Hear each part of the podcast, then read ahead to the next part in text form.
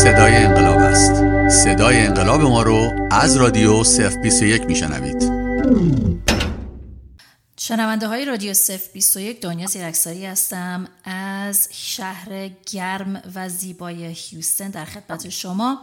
با دو تن از دوستانی که ساکن تگزاس هستند و برای این چهارشنبه خیلی تدارک دیدن و آماده شدن که برای لابی کردن توی آستین. زیاد وقتتون رو نمی‌گیرم. میرم سر اصل مطلب. چند تا سوال می‌پرسم از دوستانمون خانم آناهیتا احمدی و بنفشه مدنی نژاد که برامون توضیح بدن که این چهارشنبه توی آستن چه خبره. خانم بنفشه؟ سلام بر همگی. دنیا جان از اینکه این فرصت به ما دادی خیلی ممنونم. روز چهارشنبه همونجور که دنیا گفت ما لابی می‌کنیم هم نمایندگان رو هم سناتورهای تکساس رو. یه گروهی هستیم خواهیم بود از چهار شهر بزرگ تکساس سان انتونیو دالاس هیوستون و آستین. و هدف ما سه تا چیزه آنایتا جان شما می‌خوای بگی چیه؟ مرسی. منم شب خیر میگم به همتون. ممنونم از رادیو 21 دنیا جان شهرام جان که این فرصت رو به ما دادید. بنفشه جان می‌خوای یه ذره بریم عقبتر که اصلا چه اتفاقی افتاد که ما به این فکر افتادیم؟ خب ببینید برای تو تمام این پنج ماه و حالا قبل از اونم کسایی که آشنایی داشتن با کارهایی که انجام می شده برای دموکراسی این ایران ما می‌دونیم که صدای اصلی مردم داخل ایران کمتر به گوش سیاستمدارا رسیده به خاطر اینکه ما لابی جمهوری اسلامی لابیست های خیلی قوی رو داره و معروف ترینش رو هم که الان همه می‌شناسیم نایاک هست و بعدم کوینسی که همون نایاک باشه و خیلی لابیست های دیگه که حتی اسمشون رو نمی‌دونیم و توی نفت و گاز به شدت فعال هستند و جاهای دیگه حتی. تمام سعی ما بر اینه که این صدا رو عوض بکنیم.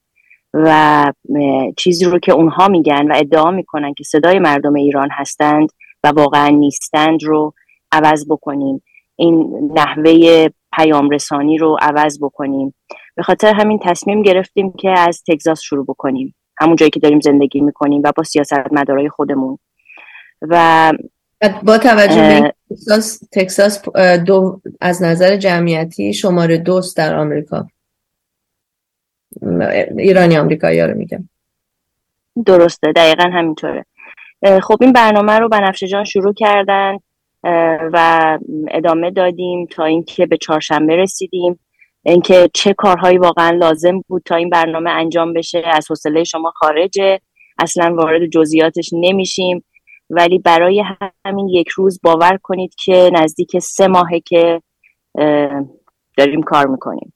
و یکی از دوستان که خیلی هم فعالیت می‌کردن می‌کنن همچنان یک جوون ایرانی امریکایی هستند آرمین جان که امشب نتونستن اینجا باشن ولی این جوان با اینکه خیلی جوون خیلی بچه بوده وقتی اومده اینجا انقدر عشق داره و انقدر انگیزه داره که کارهایی رو که اصلا ما فکر نمی کردیم که حتی لازم باشه اون داره انجام میده و ما می‌بینیم چقدر اون کارها لازم بوده.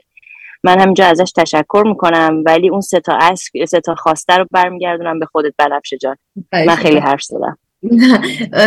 ما حقیقتا فقط برای روز چهارشنبه فقط لابی نمی کنیم دو تا کار دیگه هم داریم می کنیم یه رزولوشن در صحن مجلس خونده میشه توسط یکی از نمایندگان خانم ویکی گودوین که اتفاقا نماینده من هست.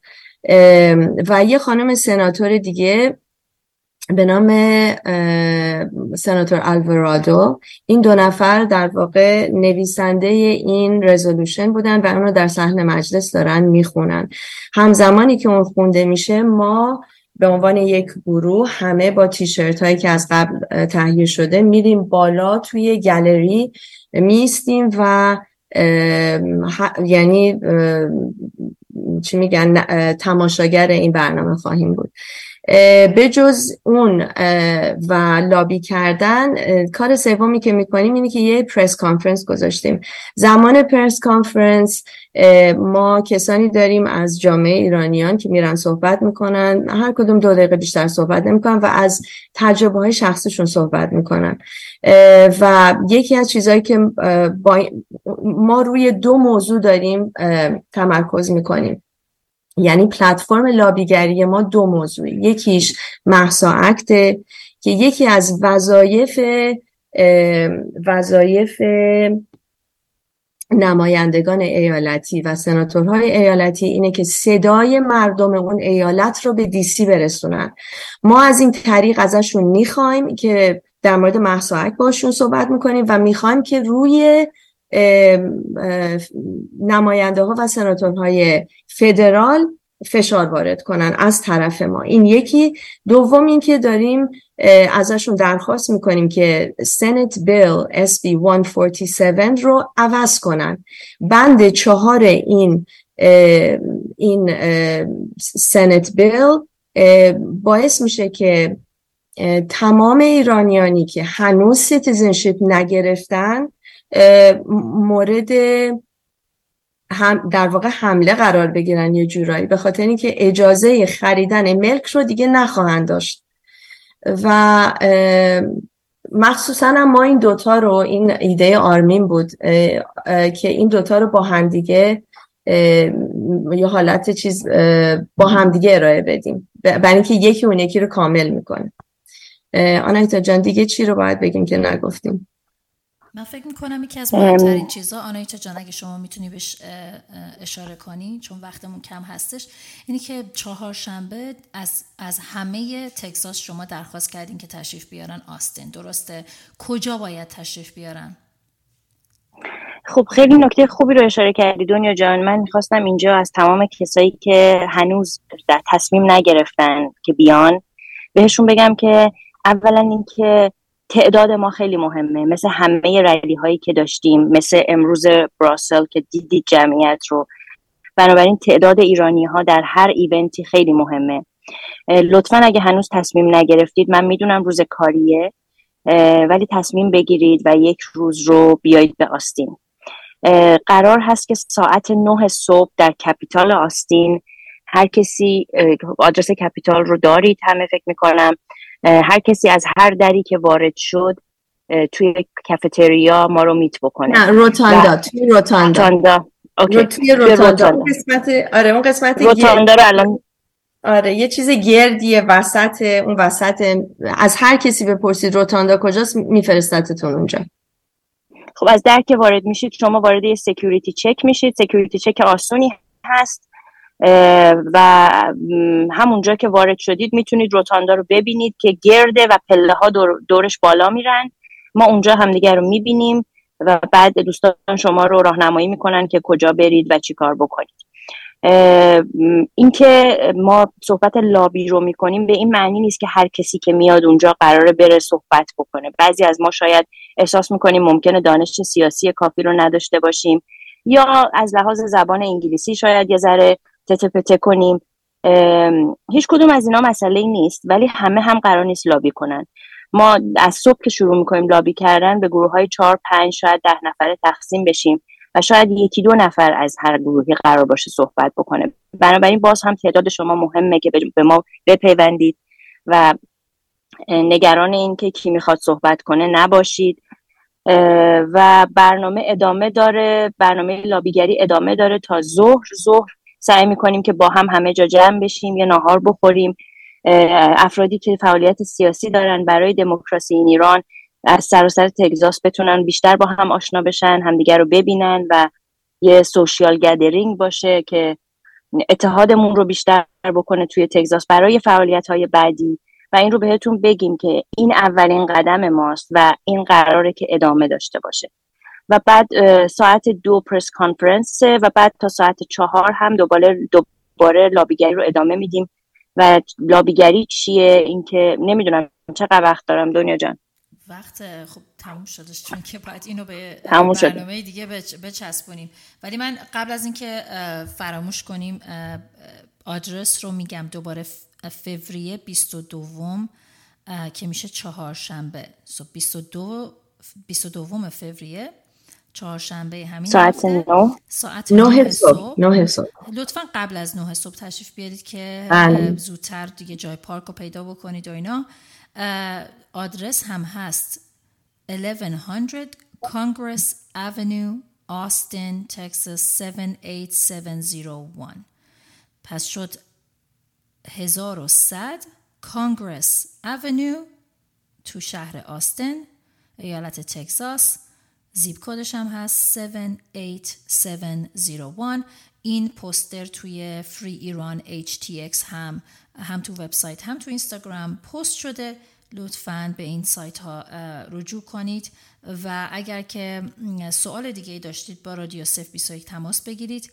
یا با کانال های تلگرامی که برای تگزاس هستش یا برای آمریکا هستش اگه تماس بگیرید مطمئنا یکی به شما می‌تونه جواب رو بده. من از آنایتا جان و از بنفش خانم تشکر می‌کنم. صحبت دیگه هست؟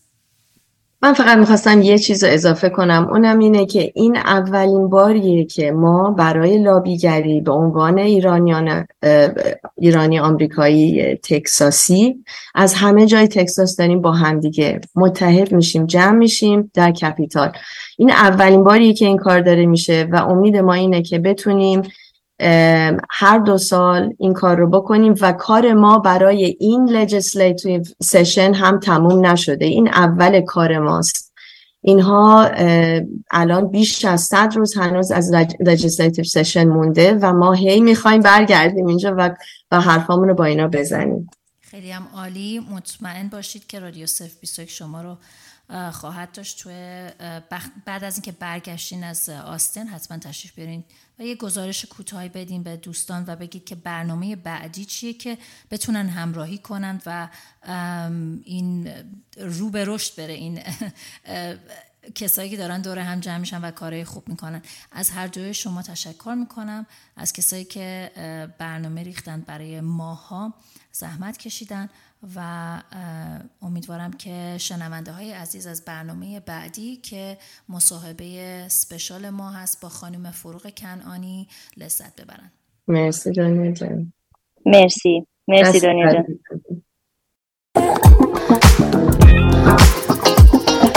اینجا تگزاس صدای ما را از رادیو صفر 21 میشنوید.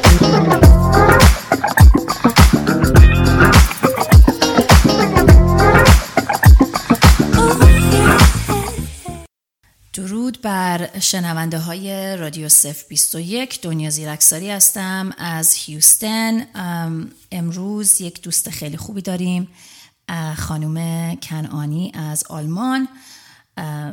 به ما افتخار دادن تشریف آوردن به رادیو خودشون و یک چت خیلی صمیمانه قرار با هم دیگه داشته باشیم در مورد چند تا از مسائلی که الان برای انقلابی که شروع شده داره اتفاق میفته. و هم همچنین این که یه ذره بیشتر آشنا بشیم با خانم فروغ کنعانی وقت هیچ رو نمی‌گیرم. فقط میرم سر اصل مطلب. خانم کنعانی درود بر شما. درود بر شما دنیای عزیز و یک دنیا ممنون از دعوتتون. خواهش می‌کنم. خوشحالم که دعوت منو پذیرفتید. امروز چون که روز رئیس جمهور هستش پرزیدنت دی هستش توی آمریکا خیلی تعطیل هستن. ولی آقا شهرام امروز رفته سر کار و یه ذره دلش شاید شکسته باشه که من نمی‌تونه سوالای منو بدزده. شون اصولا میان توی رادیو سوالای منو میدزدن و بعد می‌پرسن. اصلا همینجوری. واسه همین خیلی رابطه خندهداری داریم ما با هم دیگه. ولی ایشون اتفاقا کسی بودن که شما رو به من معرفی کردن و اینکه من شما رو دنبال می‌کنم الان چند وقته توی سوشال میدیا و اینکه از صحبت کردنتون خیلی لذت می‌برم. خیلی احساس می‌کنم صادقانه صحبت می‌کنید. و می‌دونم که آلمان زندگی می‌کنید. درسته؟ بله. من از که فرانکفورت خیلی هم خوب. یه ذره از خودتون برامون میگین از تحصیلاتتون از اینکه چه نقشی داشتی تو این چهار ماه بیشتر از چهار ماه شده در این انقلابی که الان داره اتفاق میفته شیش ماه شده الان دیگه. انقلابمون وارد شش ماهگیش. واقعا شیش ماه شد. آره، شیش ماه شد. بله بله. از سپتامبر شروع شده و الان دیگه ما در در ماه ششم هست من تحصیلاتم رو هم ایران درس خوندم هم هنوز دارم در آلمان درس خونم کار من محیط زیست و کشاورزی بود. خیلی خیلی برام جالب بود من یادم دلم می‌خواست مشکل گرسنگی دنیا رو حل بنابراین فکر کردم که چه رشته بخونم که گرسنگی در دنیا حل ولی وقتی که وارد دانشگاه شدم متوجه شدم که این تکنیک ها نیست که گرسنگی در دنیا رو به وجود آورده. این سیاست گذاری هاست که مشکلات رو به وجود میاره. اینجوری بود که توجه من اصلا به سیاست جلب شد. بماند که اون سالهایی هم که من ایران دانشجو بودم مثلا این اتفاقاتی بود که در مورد آقا جلی افتاده بود. یه مقدار سالهایی بود که جنبش دانشجویی هنوز به قولی زنده بود. شاید به خاطر همزمانیش با دوران موسوم به اصلاح طلبی و خوشخیالی فضای حاکم بر جامعه به خصوص در دانشگاه که قرار اتفاقی بیفته. من بعد از اینکه فوق لیسانس هم تموم شد اومدم به آلمان که دکترا بخونم. یک دکترایی رو شروع کردم که بعدش متوجه شدم که مثلا اینو دوست ندارم. در آلمان شما وقتی دکترا بخونید پروژه محور ما course ی یا درس دیگه نداره. و من فکرم خب من این یک شانس رو گرفتم. تو دست خودم دارم میذارمش برای چیزی که بهش خیلی علاقه ندارم. من سیاست دوست دارم. من علوم اجتماعی دوست دارم. من این چیزایی که مربوط به social science هست علاقه دارم بهتر برگردم به دکترام رو ترک کردم که خود واقعا پروفسورم طفلک فشار خون گرفت باورش نمی‌شد که من ترک کنم. و چون دلم می‌خواست که مقدار یاد بگیرم برگشتم و دوباره یک فوق لیسانس خوندم. یعنی فکر می‌کردم لازمه که یک سری چیزها رو یاد بگیرم چون می‌خواستم تغییر رشته بدم. و تصمیم گرفتم که مدیریت پایدار بخونم. بیام بخونم ببینم که چجوری شما می‌تونید چون یه مقدار راجع به مفهوم سستینبیلیتی یا پایداری توی دوران فوق لیسانس خونده بودیم توی ایران. فکر می‌کردم که خب این این چیز جالبیه که هنوز جای کار داره. و وقتی من اینجا متوجه شدم یکی از جنبه هاش پایداری اجتماعیه و خب برای کسی که از ایران اومد و یک شرایطی هست همه چیز بی نهایت ناپایداره. همه چیز به قول معروف کلامی هست که زیاد میشنویم. حباب. همه چیز در یک حبابه. حباب قیمت حباب اجتماعی. حباب سیاسی. حتی حباب جنسی حتی در مورد این هم کسانی که کمی بی صحبت کردن راجع به فضایی من فکر کردم اینو بخونم و چه فکر خوبی بود. و من فوق لیسانس رو اینجا در این زمینه خوندم بعد وارد موضوع پایانامم رو مسئله سیاسی نوشتم. تاثیر پناهجوها چون کارم کار با پناهجوها بود و کار با زنان و در رابطه با اون discourse analysis رو مجبور بودم که یاد بگیرم. خلاصه که یک مسیر طولانی بود ولی انصافا خیلی بیشتر تو خیلی هم میگن تحصیلات یاد آدم چه زیاد نمیده. من فکر می‌کنم که نمی‌تونم بی انصاف باشم. خیلی یاد گرفتم و به خاطر هم تصمیم گرفتم که دکترا همین پایداری اجتماعی دارم خیلی هم عالی. من به شما افتخار می‌کنم. درسته که شما احتیاج ندارید به اینکه من به شما افتخار می‌کنم ولی واقعا شما یکی از نمونه هایی هستین که از کشور اومدید بیرون و خیلی زیباست که برای دلتون دارید درس می‌خونید و به علاقتون چون آمریکایی چیزا میگن اگه که کاری رو انجام میدی که بهش علاقه مندی یک روز در زندگیت کار نکردی. و واقعا همچین حسی رو من خودم شخصا دارم وقتی که دارم کتاب ادیت می‌کنم یا کتاب می‌خونم یا دارم یه, یه چیزی رو از اول دارم خلق می‌کنم یه نوشته ای رو و اصلا احساس نمی‌کنم یعنی دوازده ساعت من میشتم پای یه میز کار می‌کنم واقعا اصلا احساس خستگی نمی‌کنم لذت می‌برم. یعنی واقعا لذت هست تو اون کاری یعنی کاشکی که تو ایران هم یعنی نه فقط در ایران کل دنیا ما همش دغدغه پول رو نداشتیم. حالا آیا این پول در میاره یا نه؟ آیا اون پول در میاره یا نه؟ چون خیلی مثلا می‌خوام معلم بشن علاقه دارن به تدریس. بعد ما میگیم این که پول توش نیست.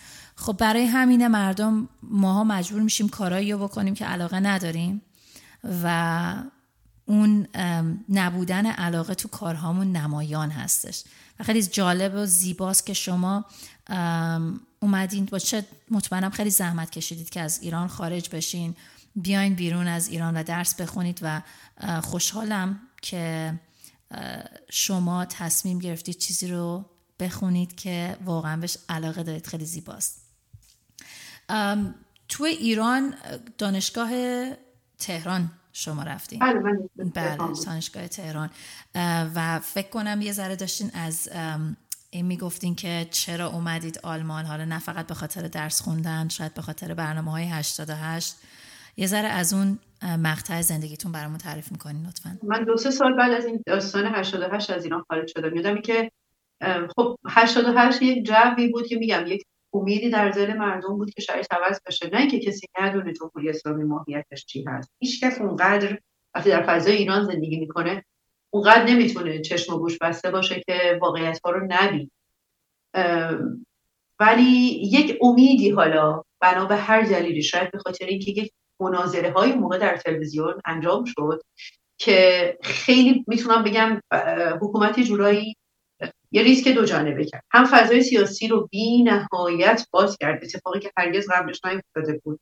باز که میگم در حد فریم های خودش ولی چون مردم در ایران خیلی جلوتر از حکومت هستن. فکر کنم جامعه ایران جزء معدود جوامعی هست که دولت انگار مردمش الیتن و دولت دنبال روی اینها. یعنی کامل یک فضای جالبی توش برقرار. مثلا شما مثالتون کردن در اروپا هستین کاملا برعکسه.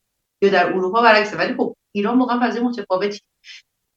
یک سیستم مرتجع بالاخره موفق شده بود که یا حالا من فکر می‌کنم قصدشون صحنه سازی بود. متها مردم اون چیزی که می‌خواستن ازش بگیرن و گرفت تو اون فضا یک امیدهایی یک امیدهایی جرقه زد. و مردم رای دادن. در سال 88 خب من ندارم.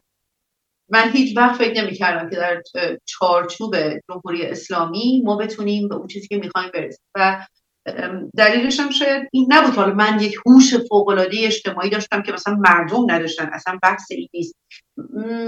نمی‌دونم من خیلی دل شکسته تر از سیستم بودم. یعنی من از تمام این وضعیت همیشه امنیتی از این وضعیت سوپر مذهبی واقعا خیلی حالت بد شد و احساس می‌کردم که خب اینها که کاندیداهاشون که باز یک روحانیه و یک آدمی که از قلب سیستم انقلاب میاد خب این در اون سالهای زمزمه های ادامه های 67 رو من تازه شنیده بودم. چون میگم تازه فضای سیاسی طور شده بود که ما اصلا تازه اینترنت اومده بود تازه اینترنت خیلی فراگیر شده بود. یعنی ما کم کم داشتیم بحث های سیاسی می‌کردیم. ای بابا 67 پس اینطوری شده ای پس این داستان بوده پس ای این آدم که رأس کار بوده. اینها رو که میشنیدیم خب طبیعتا من با وحشت فکر می‌کردم که من به هیچ کدوم از اینا رأی نمیدم. و یادم حتی تو صفم ایستادم. من تو با دوستام تو صف ایستادیم ولی برای که مطمئنشم که رأی نمیدم و کسی مجبورم نمی‌کنه شانسامو نبرده بودم بیرون. و یه خانمی حتی به من حمله کرد. یعنی به من گفتش که حالا که گفتم من رأی نمیدم. یعنی چی رأی نمیدی. خب اگر دوباره فلانی بیاد چطور؟ گفتم خب بیاد که فرقی می‌کنه؟ و این طفلی خیلی بعد حتی فیزیکی مقدار حمله کرد که خب الان مطمئنم الان احتمالاً به فکر کنه خودش میخنده. که چقدر هیجان زده بود. فرداش ولی به زم مردم رای دزدی شده بود و برای مردم ریخت تو خیابون من یادم که از سر کار می اومدم و من در یک محیط خیلی بسته کار می‌کردم. غذا خیلی بسته بود. و داشتم از سر کار که می‌دونم که ترافیک عجیب غریبی تو اتوبان حاکم بود. سر گاندی که رسیدیم دیگه من دیدم اصلا انگار تا انتهای اتوبان را بسته است خب نمی‌دونستیم که چه اتفاقی افتاده. من پیچیدم رفتم که از توی ونک دور بزنم از توی اتوبان بالای ونک دوباره بیام پایین. شیخ بهایی که رفتم بالا دیدم دوباره بسته شد. پیچیدم تو گاندی و همونجا ماشینم پارک کردم. اومدم دیدم به چه خبره؟ مردم ریختن. اینا رفتنی هم. یعنی چیزی که شعار مردم بود. یعنی من اومدم ونک دیدم پلیس مستاصل وایساده نگاه می‌کنه موقع نیروی انتظامی بود هنوز و من دیدم که مردم که دور میدون ونک جمع شدن شعار رأی منو پس بده میدن و سعی کردن که از دور میدون به سمت حالا فکر می‌کنم تا جایی که یادمه ما به سمت جنوب می‌رفتیم. به سمت جنوب راه بیفتن. بعد چیزی که بر من بامزه بود اینه که من همین جوری که یکی دو دور دور میدون ونک چرخیدم بعد همینجوری که اومدم به سمت جنوب برم یاد دیدم کریستیان همونپور اونجا ایستاده.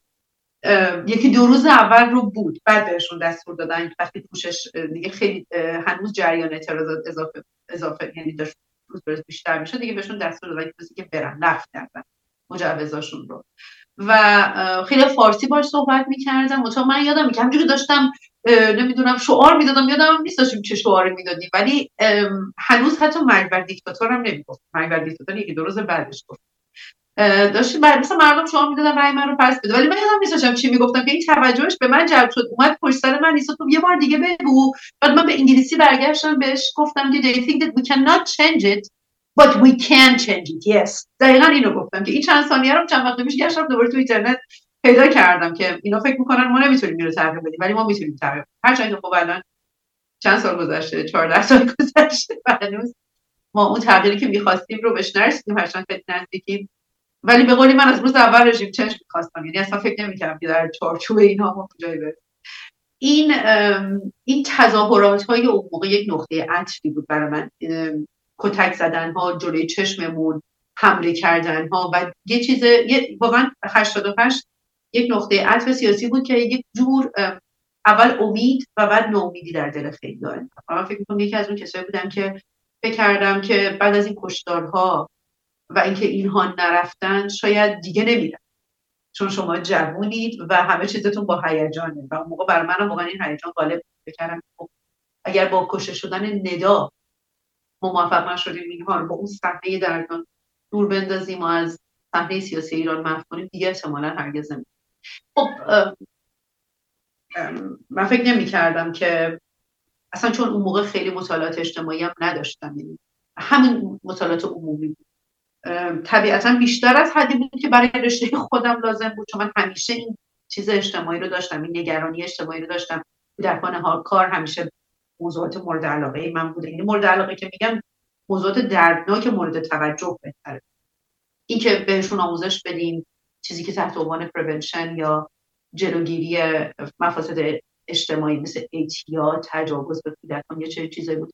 موقع من سعی می‌کردم مثلا با بچه ها گروه رو تشکیل بدیم با دوستان به اینا درس بدیم بهشون یاد بدیم که خطر اعتیاد چیه. ولی واقعیت اینه که اینقدر فساد اجتماعی حداقل تو اون رده اجتماعی عمیق بود و اینقدر درد اینها ریشه دار بود که کار چهار تا جوان دانشجو نبود.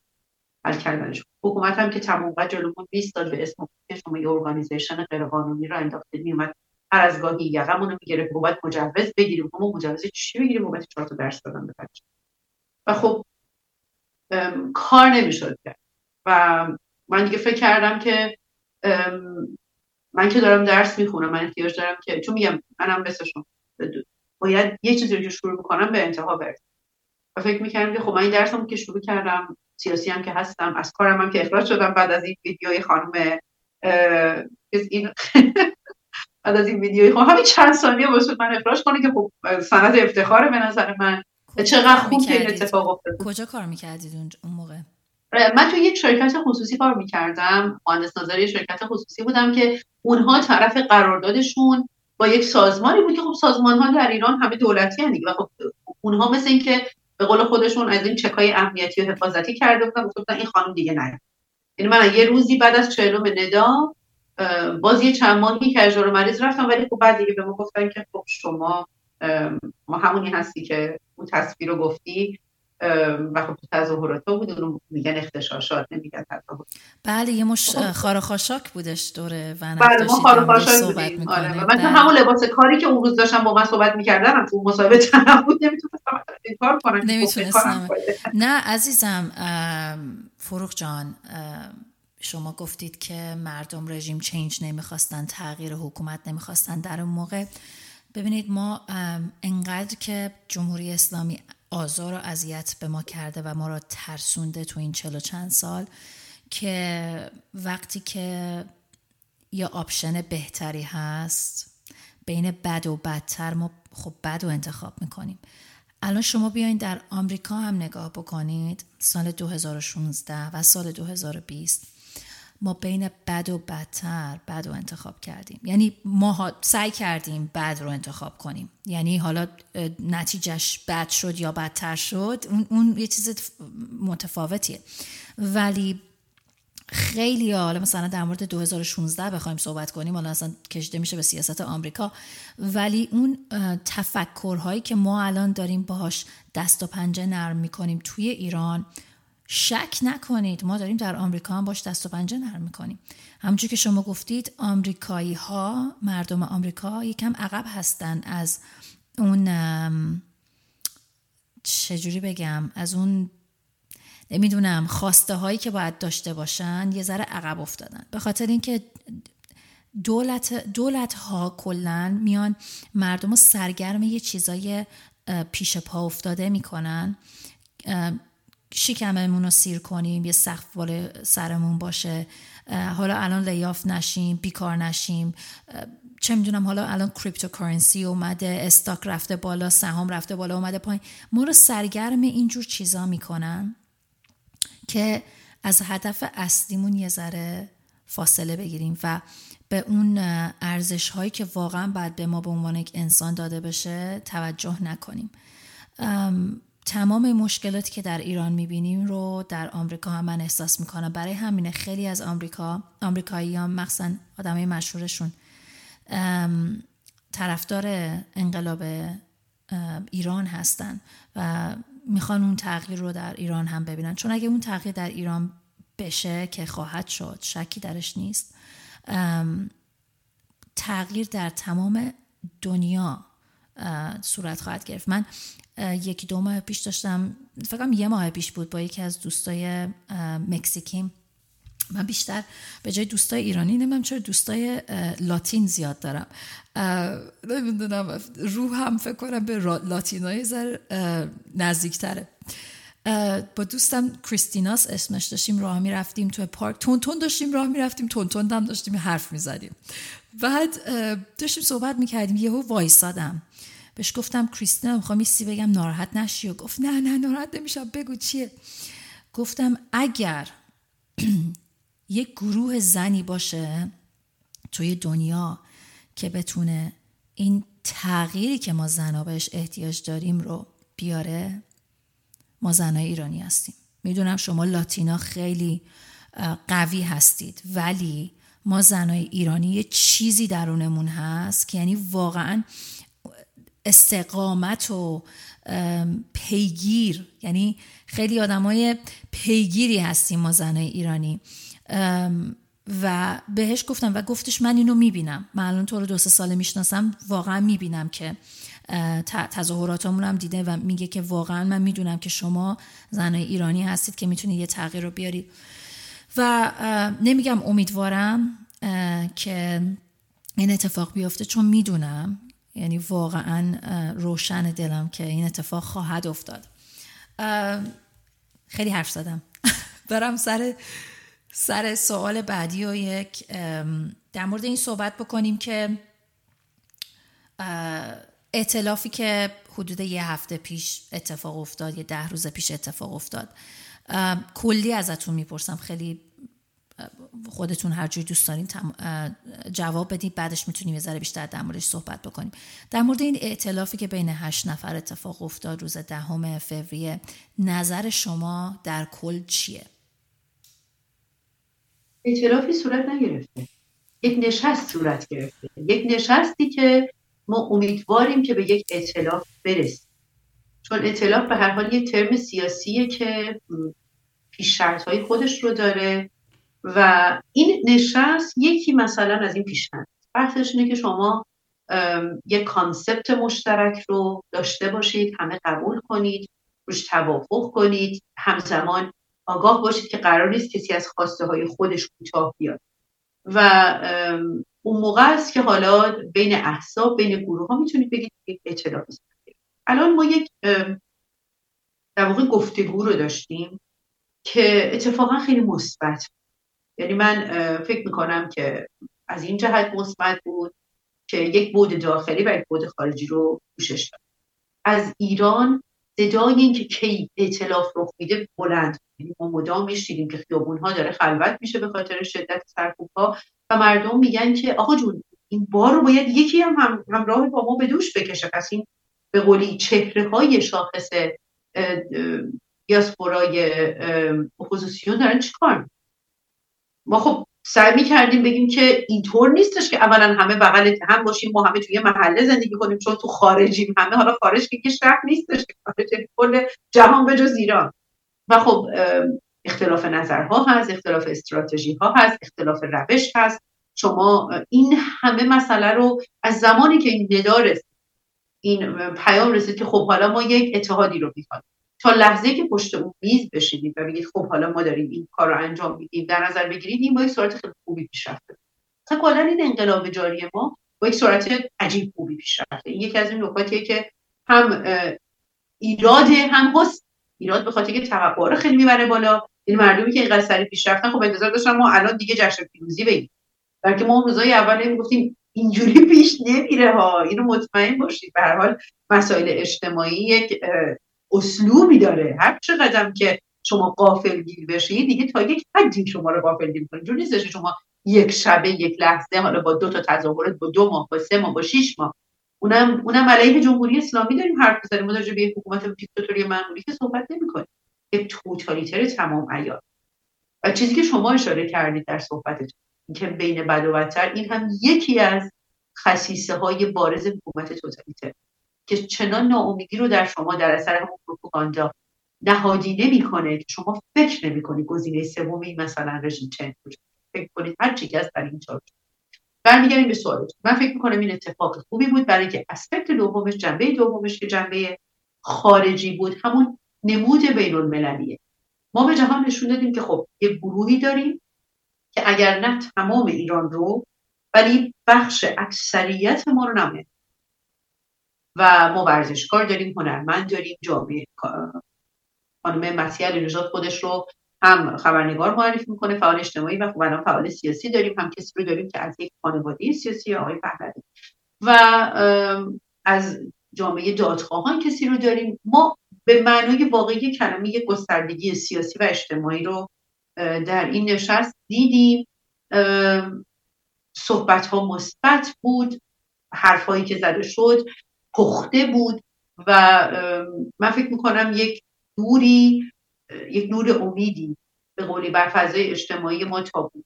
حالا من فکر می‌کنم که ما در این مرحله هستیم. چون من معتقدم همیشه یعنی این اعتقاد شخصی من نیست. که هست و من فقط اینو ریفلکتش می‌کنم. انقلاب ها حالت سینوسی داره. تا به سینوسی بالا میره پایین. حالا ما الان در این مرحله و ما دوباره یک ریزش رو در پیش رو داریم. جمهوری اسلامی رو بهتر از ما می‌دونه. برای که اینها پشتکار سیاست و پروپاگاندا و ارهاب و هر چیز منفی دیگه که فکر کنید هستن. ولی سعی کرد در این مرحله یک اقدام پیشگیرانه بکنه. چیکار کرد؟ آزادی یک سری از چیزی که تحت عنوان عفو رهبری سعی کردن کردیتش رو به علی خامنه ای بدن. چیزی که با واکنش شدید مردم مواجه اصلا کی هستی که عفو کنی؟ خودت باید عفو بشی اگر بشی ولی خب به هر حال یک مقدار استراب جامعه که کم شد از اینکه چه اتفاقی میفته مردم تازه فرصت می‌کنن که حالا ببینن در کجا قرار از طرف دیگه به واسطه این نشست کنفرانس مونیخ اتفاق که بسیار مسئله پسندیده بود. یعنی من فکر می‌کنم این بهترین خبری بود که بعد از اون نشست می‌تونست اتفاق بیفته. تنها یک هفته بعد از نشست دو نفر از سیاسی ترین چهره های اون نشست به کنفرانس امنیتی مونیخ دعوت شدن چیزی که همیشه پلتفرمی بود برای گذاف گویی های نمایندگان جمهوری اسلامی مردم ظریف رو به یاد دارن که نشسته بود اینجا و به ظاهر و باطن انسانیت به معنی واقعی کلمه ریشخند می‌زد. حالا اگر یه کوتاه هم اجازه بدید من خیلی در حد چند جمله در مورد این کنفرانس هم بگم. اینی که نمایندگان ما فوق ظاهر شدن. من مدلی که این عزیزان در کنفرانس خبری پاسخ دادن نگاه می‌کردم واقعا مثبت بود. ما چیزی که بهش احتیاج داریم شفافیته و من به معنای واقعی کلمه لذت بردم که اینقدر پاسخ پخته بود. اینقدر اینقدر باز و با روی گشاده سوالات رو گرفتم پاسخ. هر سوالی پاسخ دادن و الحق و چیزی که من می‌دیدم به عنوان حالا یک بیننده عنوان حالا کسی که سعی می‌کرد ببینه تحلیل کنه از لحاظ گفتمان یا دیسکورسشون نوع جسچر بدن زبان هر چیزی که نگاه می‌کرد میدم یک سر و گردن بالاتر. مردم هم که گل کاشتن. تمام این سه روز تظاهرات ایرانی ها ادامه داشتن. مونیخ و خب که روز آخر منم در خدمتشون بودم و در مجموع ما یک قدم رو به جلو داریم. الان که در خدمت شما هستم که مردم دارن در بروکسل گل می‌کنن یک جمعیت فوق‌العاده‌ای جمع شده در این شهر و با یک هدف مشخص قرار گرفتن سپاه در لیست تروریستی. چیزی که بی نهایت ارزشمند ممکنه به نظر کوچک بیاد ولی اگر کسی فضای سیاسی و اقتصادی ایران رو بدونه می‌دونه چقدر مسئله مهم حیاتی و از لحاظ سیاسی گیم چنجر یا اصطلاحا آجهای ما برای بردن مسئله انقلابمون یا جاری دو نفری که در کنفرانس مونیخ ظاهر شدن آقای رضا پهلوی و مسیح علی نژاد جفتشون خب فعالان سیاسی بودن. همونجور که شما گفتین خانم مسیح علی نژاد که خیلی میگن اصلا به خاطر چهارشنبه های سفید هستش که این, این انقلاب الان انقدر بولد شده انقدر تو چشم مردم داره میاد. و یه من نمی‌تونم بگم کردیت میدم به ایشون یا کردیت نمیدم ولی آدم نمی‌تونه از حق بگذره. ایشون سالها یعنی همونجوری که گفتم زنهای ایرانی پیگیر هستن. ایشون سالها پیگیری کردن. حالا هر کسی فالوورای خودش رو داره دیگه. یه سری ازش حمایت می‌کنن یه سری ازش حمایت نمی‌کنن. ولی خیلی به نظر من زیبا بودش که این دو دو نفر خانم مسیح و آقای رضا پهلوی در کنار همدیگه قرار گرفتن و اون متانت و چه جوری سوال جواب دادن رو اگه شما دارید نگاه می‌کنید و میگید که حتی از لحاظ جسمی چجوری نشستن و چجوری صحبت کردن اون به خاطر تجربه سیاسی که این دو نفر دارند و یه سری از کسایی که الان جزو هشت نفر هستن واقعا تجربه سیاسی ندارن. مثل علی کریمی نازنین بنیادی خب ایشون فعال حقوق بشر بودن و هستن. فعالیت سیاسی نکردن. فعالیت های سیاسی گلشیفت فراهانی فقط از وقتی که از ایران خارج شدن و اونم بیشتر human rights بوده فعال حقوق بشری بوده نه سیاسی. و همچنین آقای حامد اسماعیلیون که فعالیت سیاسیشون فقط از موقعی شروع شد که خانمشون و تنها فرزندشون رو تو اون اتفاق واقعا اصلا نمی‌دونم جامعه چجوری داره به اون اتفاق نگاه می‌کنه. دردناک یعنی همه این درد رو احساس کردن. فعالیت ایشون فقط تو همین سه سال بوده و خودشون هم گفتن که من نمی‌خوام کارهای سیاسی انجام بدم.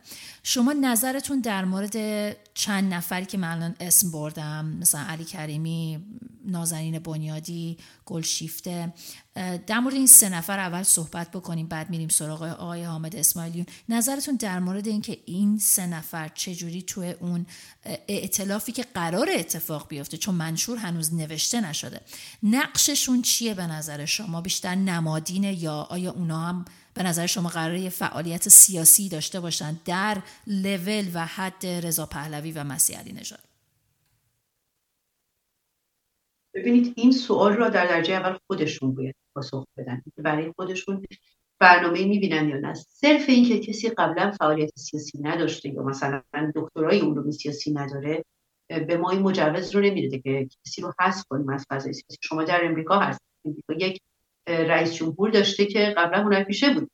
در ایالت کالیفرنیا آقای آرنولد شوارزنگر ما به عنوان یک بدنساز یک ورزشکار و یک هنرپیشه می‌شناسیم. ولی خب ایشون فرمانداری یکی از معروفترین ایالتهای امریکا بوده که از لحاظ قدرت سیاسی و اجتماعی و حتی اقتصادی واقعا شاید مثلا اگر ما بخوایم با عینک بدبینی نگاه کنیم بگیم آخه چرا باید یک مهاجر مهاجری که اونم مهاجر نصر اولی.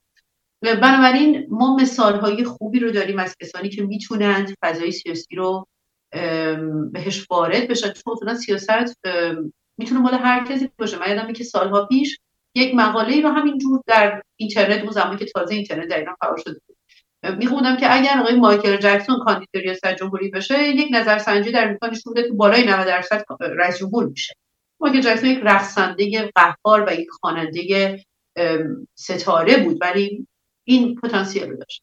برمیگردم به سوال شما. این عزیزان در نهایت خودشون که باید تصمیم چیزی که برای ما مهمه الان با توجه به اینکه مبارزه با جمهوری اسلامی عرض کردم مبارزه با یک حکومت دیکتاتوری ساده. ما با یک حکومت به معنای واقعی کلمه پلید طرف هستیم. و کسانی که وارد این عرصه سیاسی میشن دنیای عزیز. همشون می‌دونن که باید به قولی که همه چیز رو به تنشون ما داریم راجع به حکومتی صحبت می‌کنیم که در قلب اروپا میکناس رو به داریم راجع به حکومتی صحبت می‌کنیم که فرافتاد و تیکه تیکه کرد. به هواپیمای اوکراینی اشاره کردیم. باورشون نمی‌شد مردم ما تا سه روز اول تا وقتی که جمهوری اسلامی بالاخره کردن ما که می‌دونستیم ما که حد می‌بودیم ما والا اینا خب کار خودشون. ولی هم گفتم شما خیلی بدبینید. به قولی همه چیز رو جانا فلانی گفتن می‌بینید. اما واقعیت این بود که وقتی ما فهمیدیم که یه جنی زن و بچه مردم انسانهای بیگناه تو آسمون زدن برای اینکه مثلا بخوام بندازن گردن اینکه مثلا آمریکایی‌ها زدن و بعد سه روز وایسادن به امید اینکه بتونن این کارو بکنن. حالا به هر از یک چنین حکومت داریم وارد عرصه سیاسی شدن. در این حد و اندازه شرافت می‌خواد و جرأت و خب من ستایش می‌کنم کسانی رو که هر کسی رو که وارد این خیلی هم زیادن دانشجوهایی که قاعدتا باید بتونن برگردن باید بتونن رفت آمد کنن چون اینجا که محدودیت سیاسی ندارن ولی دیگه وارد انقلاب شدن و دیگه امکان برگشتن به ایران رو تا جمهوری اسلامی باشه از خودشون سر کردن. همه اینها شجاعت اون لحظه ای که تصمیم می‌گیرید. دیگه بر نمیگرد. هرچه بادا با از عزیزت میگذری تمام زندگیت محدود میشه به این گوشی تمام دنیای شما این مردن میمونه. فقط خوابیدن در تابوت شیشه ای پس هنوز با یک شیشه با دنیای بیرون ارتباط داری ولی همین. خب این خیلی سخته. به عنوان کسی خودش رو تجربه کرده فکر کنم بقیه بتونم با یک چنین توصیفی. حالا بله خانم علی نژاد و آقای پهلوی اصلا خانم علی نژاد یکی از موفق ترین کمپینرهای سیاسی به نظر من. نه تنها در ایران بلکه در خاورمیانه و الان به عنوان یک چهره بین‌المللی و بسیار محبوبه. یعنی من مثلا در اروپا که هستم همه مسیح رو می‌شناسن و جور دیگری واقعا روش حساب باز می‌کنن آقای پهلوی همینطور. آقای پهلوی بی نهایت مختلف از فضای سیاسی ایران خوب جلوتره به خاطر پیشینه که داره آموزش دیده و حال خانواده رویال سلطنتی تعلق داره و خب برای کشورداری آماده بوده.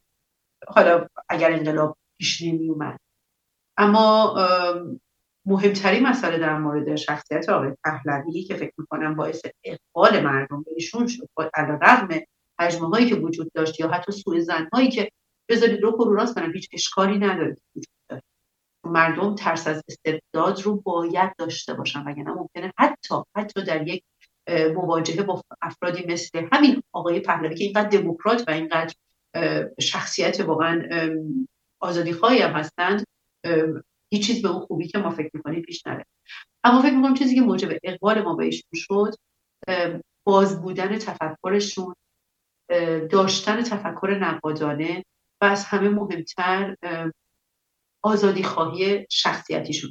که برای خودشون در عرصه سیاسی بنای سهمخواهی رو نگذاشتن. برای خیلی همین جای سوال چرا پس داره فعالیت سیاسی خب من چرا دارم فعالیت سیاسی می‌کنم؟ اگر اینطوری یعنی وقتی شما این رو در مورد شخص رضا پهلوی پرسید ببینید نه دفاع نه زدن من فقط به عنوان آدم که از بیرون بود دارم نگاه می‌کنم می‌بینم هر دفعه که من خواهم از خودم بپرسم چرا رضا پهلوی داره فعالیت سیاسی می‌کنه؟ به عنوان شاهزاده سابق کسی که دیگه که میگم شاهزاده باید میگم ولیعهد سابق شاهزاده که شاهزاده میمونه. به عنوان ولیعهد سابق ایران شاهزاده هست و میاد در یک کنفرانس خبری من ترجیح کنم مثلا حتی جمهوری هست. این, این چرا داره این اتفاق میفته جواب این سوال رو اینطور میدم. من چرا دارم فعالیت سیاسی مگه من می‌خوام رئیس جمهور ایران بشم؟ مگه من سختی در فضای ایران مگه من فعال سیاسی بودم؟ مگه من آموزش سیاسی دیده بودم؟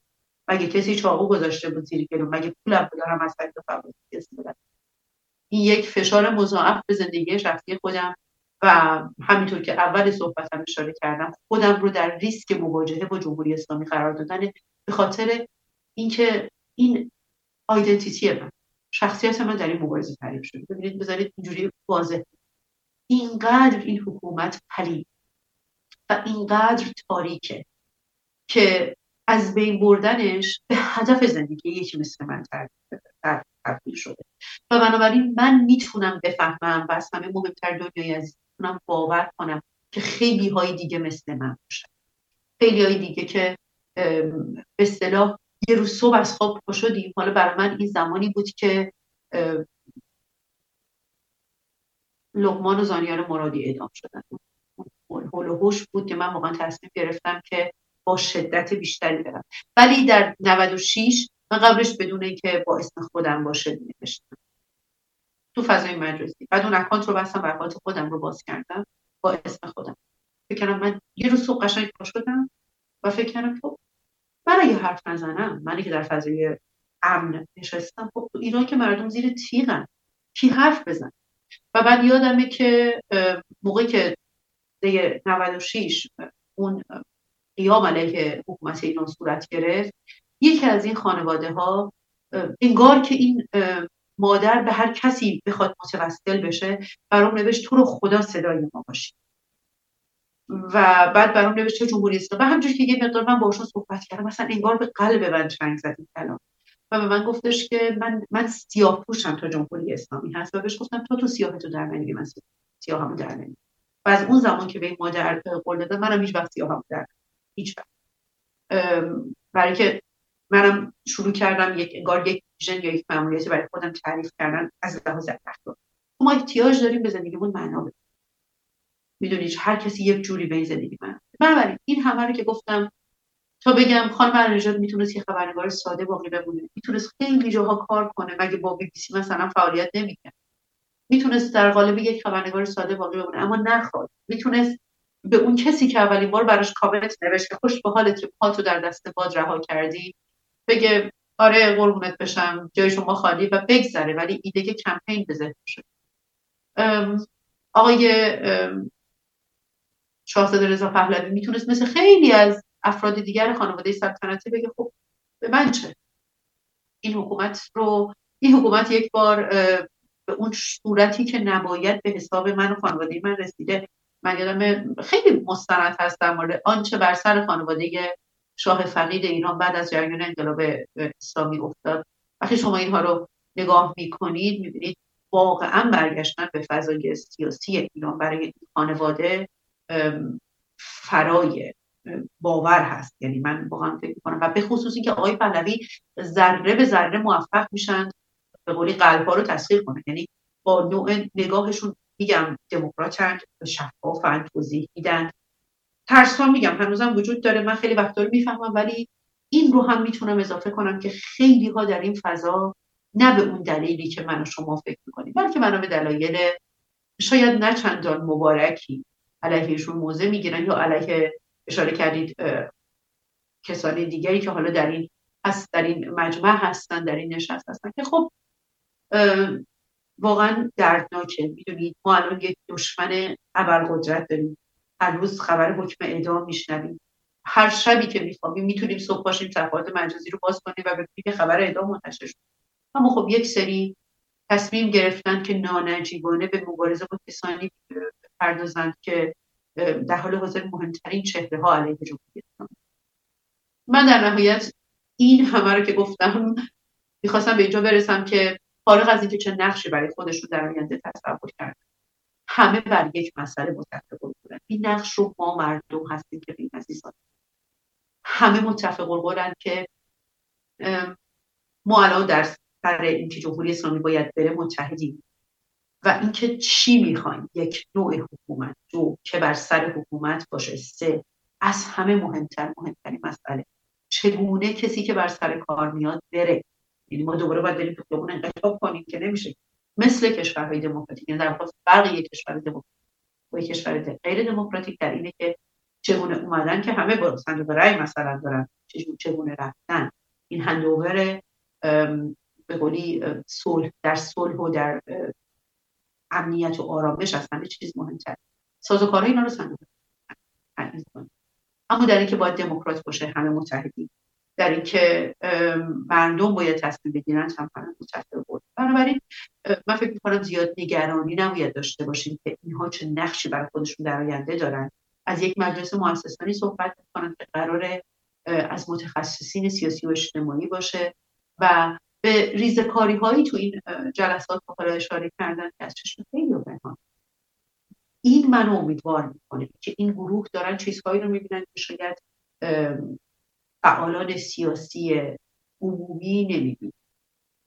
نه صد درصد درسته. من تو اتفاقا توی لس آنجلس بودم وقتی که لایو یوتیوب لایوشون رو داشتم نگاه می‌کردم و با اشتیاق داشتم نگاه می‌کردم و نه فقط نه فقط به صداشون بلکه به بادی لنگویجشون هم داشتم توجه می‌کردم. آقای پهلوی خب خیلی به نظرم مصمم بودن همچنین نازنین و مسیح برای این اتحاد. حالا آقای حامد اسماعیلیون من احساس می‌کردم همونطوری که توی ژانویه صحبت کردن در مورد اینکه نمی‌خوان فعالیت سیاسی داشته باشن. حداقل تا وقتی که دادخواهی تمام نشده چون سخنران دادخواهان هواپیمای اوکراینی هستند. حالا امیدوارم که ریزش نداشته باشه از این هشت نفر و گفتن که یک منشوری دارن روش کار می‌کنن. حالا نمی‌دونیم چقدر اون طول می‌کشه. مطمئنا آسون نیست و مطمئنا به سرعت اتفاق نمیافته. چون به چیزی که باید هشت نفر روش فکر کنن اون هشت نفر هم از چند بکگراند متفاوت اومدن تحصیلات متفاوتی دارن. یه سریاشون بیشتر عمرشون خارج از ایران بودن. و همونجور که شما گفتید آقای رضا پهلوی اگه چون خانواده پهلوی به هر حال بعد از بعد از انقلاب خیلی اتفاقات متفاوت ناخوشایند براشون افتاد. حتی از دست دادن دو تا از فرزندان شاه که یه پسر و یه دختر بود و خیلی ناراحت کننده از هر کسی بود می‌گفت ببین این جامعه ایران مردم ایران می‌خواستن که ما بریم. خب ما رفتیم. حالا بشین و لذت انقلابت رو ببر. و خودمون هم می‌دونیم چقدر سخت کار کردن با جامعه ایرانی. یعنی بیشتر فقط می‌خوایم ایراد بگیریم تا اینکه بگیم که ما افتخار می‌کنیم به همین یه قدمی هم که رفتی جلو. و هنوز من فکر می‌کنم که راه زیادی داریم به عنوان جامعه. چون داشتم جمعه می‌گفتم که اون انقلاب فقط برای ایران نیست اون انقلاب از درون ما هم باید باشه. یعنی ما باید خودمون رو تغییر بدیم. واقعا باید خودمون رو مثل خونه تکونی بتکونیم. و افکار قدیمیمون رو بریزیم دور و forward thinking داشته باشیم به آینده فکر بکنیم. همینطوری که آقای رضا پهلوی میاد میگه من به سلطنت موروسی اعتقادی ندارم. خب این خیلی حرف مهمیه. خیلی حرف مهمیه. وقتی که شما میگی اگه یکی امام بوده پسرش میشه امام پسر اون میشه امام پسرش من به اون اعتقاد ندارم از همونطوری به سلطنت موروسی هم نباید اعتقاد داشته باشی و این حرف خیلی بزرگیه. نمی‌تونم بگم ایشون از خودشون خودگذشتگی از خودگذشتگی دارن می‌کنن دارن این حرف رو می‌زنن. حرفی رو دارن می‌زنن که مردم می‌خوان بشنون و واقعا میک سنس می‌کنه معنی میده برای باید این حرف الان. گفته دقیقا باید گفته بشه. مسئله مهمیه. برای که گفتم بهتون ببینید واقعیت اینه که ما یک سیستم استبداد زده در ایران. جز ببینید بیاید دوره پهلوی رو از تاریخ ایران حذف کنید ببینید چی بارید حتی در دوره پهلوی هم به خاطر اینکه ما داشتیم مبانی پیشرفت اجتماعی رو تاتی تاتی تازه می کردیم کاستی هایی بود. اینکه چی دقیقا پشت پرده های کاخ میگذشت که مثلا شاه فقیه تصمیم می‌گیره یک حزب داشته باشه و حزب رستاخیز این بحث مهمیه. من متوجه هم که علا رقم تمام خیرخواهی ها و تمام خدماتی که توسط این حکومت انجام شد اما همین دو مسئله عمده. یکی یکی نگرش اجتماعی متفاوت به خانواده سلطنتی و دیگری نه شاید شاید مقدار زم... زمانه بدی هم بود. بود زمانه این جنبش های موسوم به چپ بود و علیه مناشی سلطنت بودن در جهان. و کسی نگاه نمی‌کرد که بابا ما داریم علیه شاهی صحبت می‌کنیم که با تمام قسمت های منفی شاه بودن. چون به هر حال یک فرد در برابر ملت خب این یه مقدار عجیب غریبه در فضای سیاسی دموکرات. ولی آدمیه که مثلا میاد رفتارهایی داره که حالا شما انتظار دارید از یک حکومت چپ مثلا نمی‌دونم این کل این داستان انقلاب سفید رو وقتی شما بررسی می‌کنی خیلی ها اون رو به گونه پای گذار آنچه که بعدا انقلاب اسلامی شد. متوجه میشه که چه فضای اصلا سیاسی متفاوتی بود. ولی میگم ما چون مود زمان اون موقعی جنبش های به جنبش های چپ بود که از 1968 در اواخر دهه 60 میلادی شروع شد و ادامه پیدا کرد. خب ایران هم افکت شد و متاسفانه فضای نیمه باز نیمه بسته سیاسی ایران خودش کمک کرد. یعنی انگار شما آتیش و پنبه رو کنار هم گذاشته بودی و امیدوار بودی که هیچ اتفاقی نیفته. بحث انقلاب قبلی ایران بحث حاشیه که من وارد اون بشم. فقط این رو عنوان یک پیشفرض بهتون گفتم که ما من به شخصه حق میدم که کسی از استبداد بترسه. ما الان نگاه می‌کنیم و می‌بینیم که شاه فقید نسبت به خیلی option هایی که بعدها یا parallel باهاش می‌تونست باشه بسیار آدم دموکرات بود. اون موقع تحت لوای بزن و ها خیلی وقتا که خب الان می‌فهمیم خیلی هاشون هم درست بوده تا یه حدی. ما نمی‌دیدیم که چقدر خدمات داره انجام میده. یک بار یادمه که یک مصاحبه ای رو دیدم که ایرانیانی که به عنوان دانشجو توسط حکومت فرستاده می شدن به کشورهای دیگه می پیشرفت پیشرفت‌های کشورهای آمریکایی و اروپایی رو می‌دیدند و برمیگشتن تظاهرات رو میداختن که خب مثلا چرا ما در مملکتمون اینها رو نداریم. جالب بود خانم شهبانو اشاره کردم به این مسئله و گفتن خب ما شما رو فرستادیم که بیاین آباد کنید دیگه. میگم بد تایمی بود بد زمانی بود و این واقعا اتفاقی که نباید میافتاد افتاد حکومت شاه حکومتی بود که می‌تونست اصلاح بشه و می‌تونست بخشی از این حالت نیمه استبدادی که تعارف که نداری به هر حال یک فضای تک از دموکراسی فاصله داره. حتی اگر وطن دوستی توش جریان داشته باشه حتی اگر یک انسان شریف در رأس کار باشه که ما اصلا نمی‌تونیم به این قضایی شک کنیم. الان می‌دونیم که این داستان سرسپردگی به آمریکا یک افسانه شوم بود. الان می‌دونیم که اینکه ما پیشرفتی نکرده بودیم و مملکت وابسته بود یک دروغ نامبارک بود. الان می‌دونیم که ما چی رو از دست دادیم. ولی اون چیزی که با ما بود تجربه یک اشتباه مرگبار بود که برای ما چهار نسل متاسفانه چهار نسل سوخته رو به همراه داشته و خب حالا ما با این نسلی که معروف شده به نسل زد و نسل های دیگه که حامی اون هستن امیدواریم برای غلبه کنیم. ترس از استبداد در گفتمان سازی یعنی دیسکورس و در گفتگو یعنی دیالکت از تا حرف نزنیم یعنی مادامی که من الان الان اومدم گفتم که نیم استبداد میام میگن نه تو نمی‌دونم پس لابد چپولی مپولی از این چیزایی که از مردم میگن. تا از اون بر بیایم بگیم که مثلا شاه آدم میهندوستی بود میام میگن خوشت میاد تحت استبداد باشه. تا این فضای صفر و یک رو حذف نکنیم یعنی اینقدر سیاه مطلق سفید مطلق نباشیم نمی‌تونیم. یعنی ما من همیشه دوست دارم بفهمیم چرا یک نفر چپه چرا یک نفر نیست. بفهمیم چرا یک نفر میگه جاوید شاه چرا یک نفر میگه نگید جاوید شاه.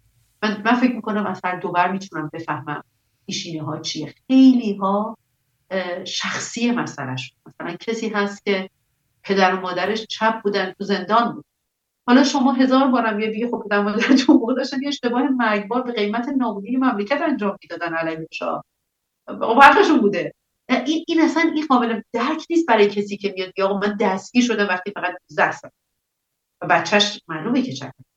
اصلا نمی‌تونه جور دیگه فکر کنه. می‌تونه فکر کنه. اگرم بتونه جور دیگه فکر کنه و از بیرون به بود نگاه کنه واقعا زنده باد. او را اینقدر تفکر آزاده. ولی اگرم نکرد بفهمیم که حب و بغض انسانیه هر دو بخشش. و قش کردن به سمت یکی از این دو هیچ الزامی نداره.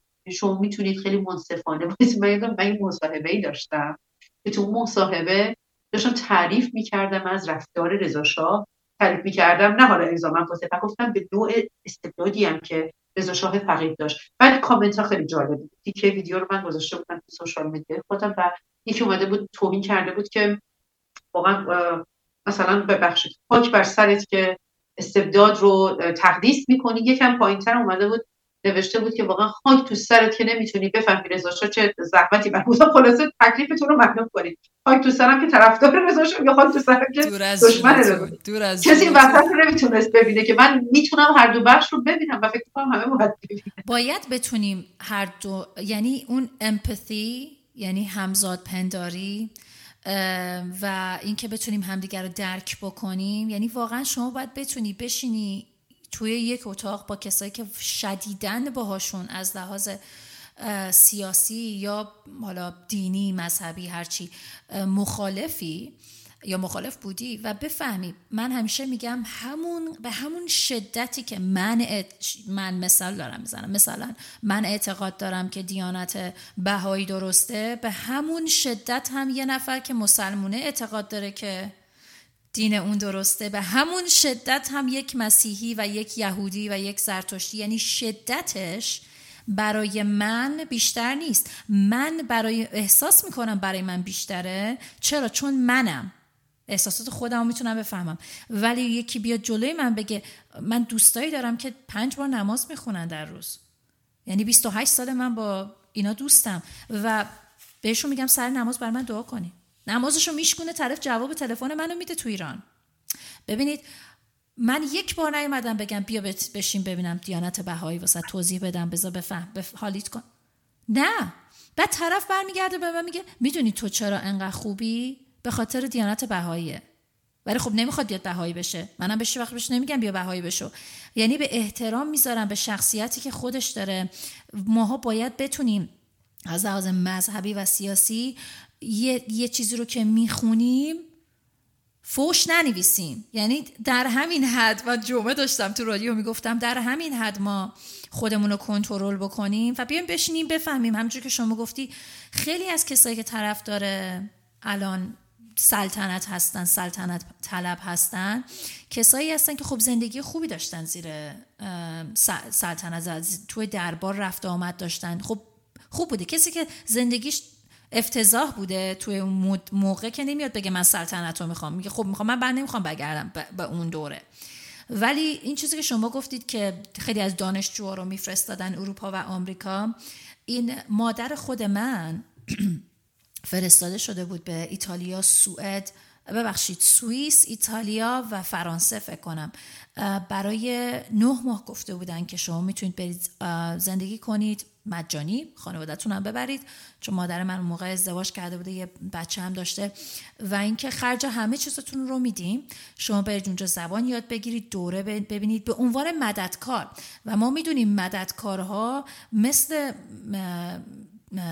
چی میگن معلم ها یکی از کم حقوق کم کمترین حقوق رو دارن توی دنیا.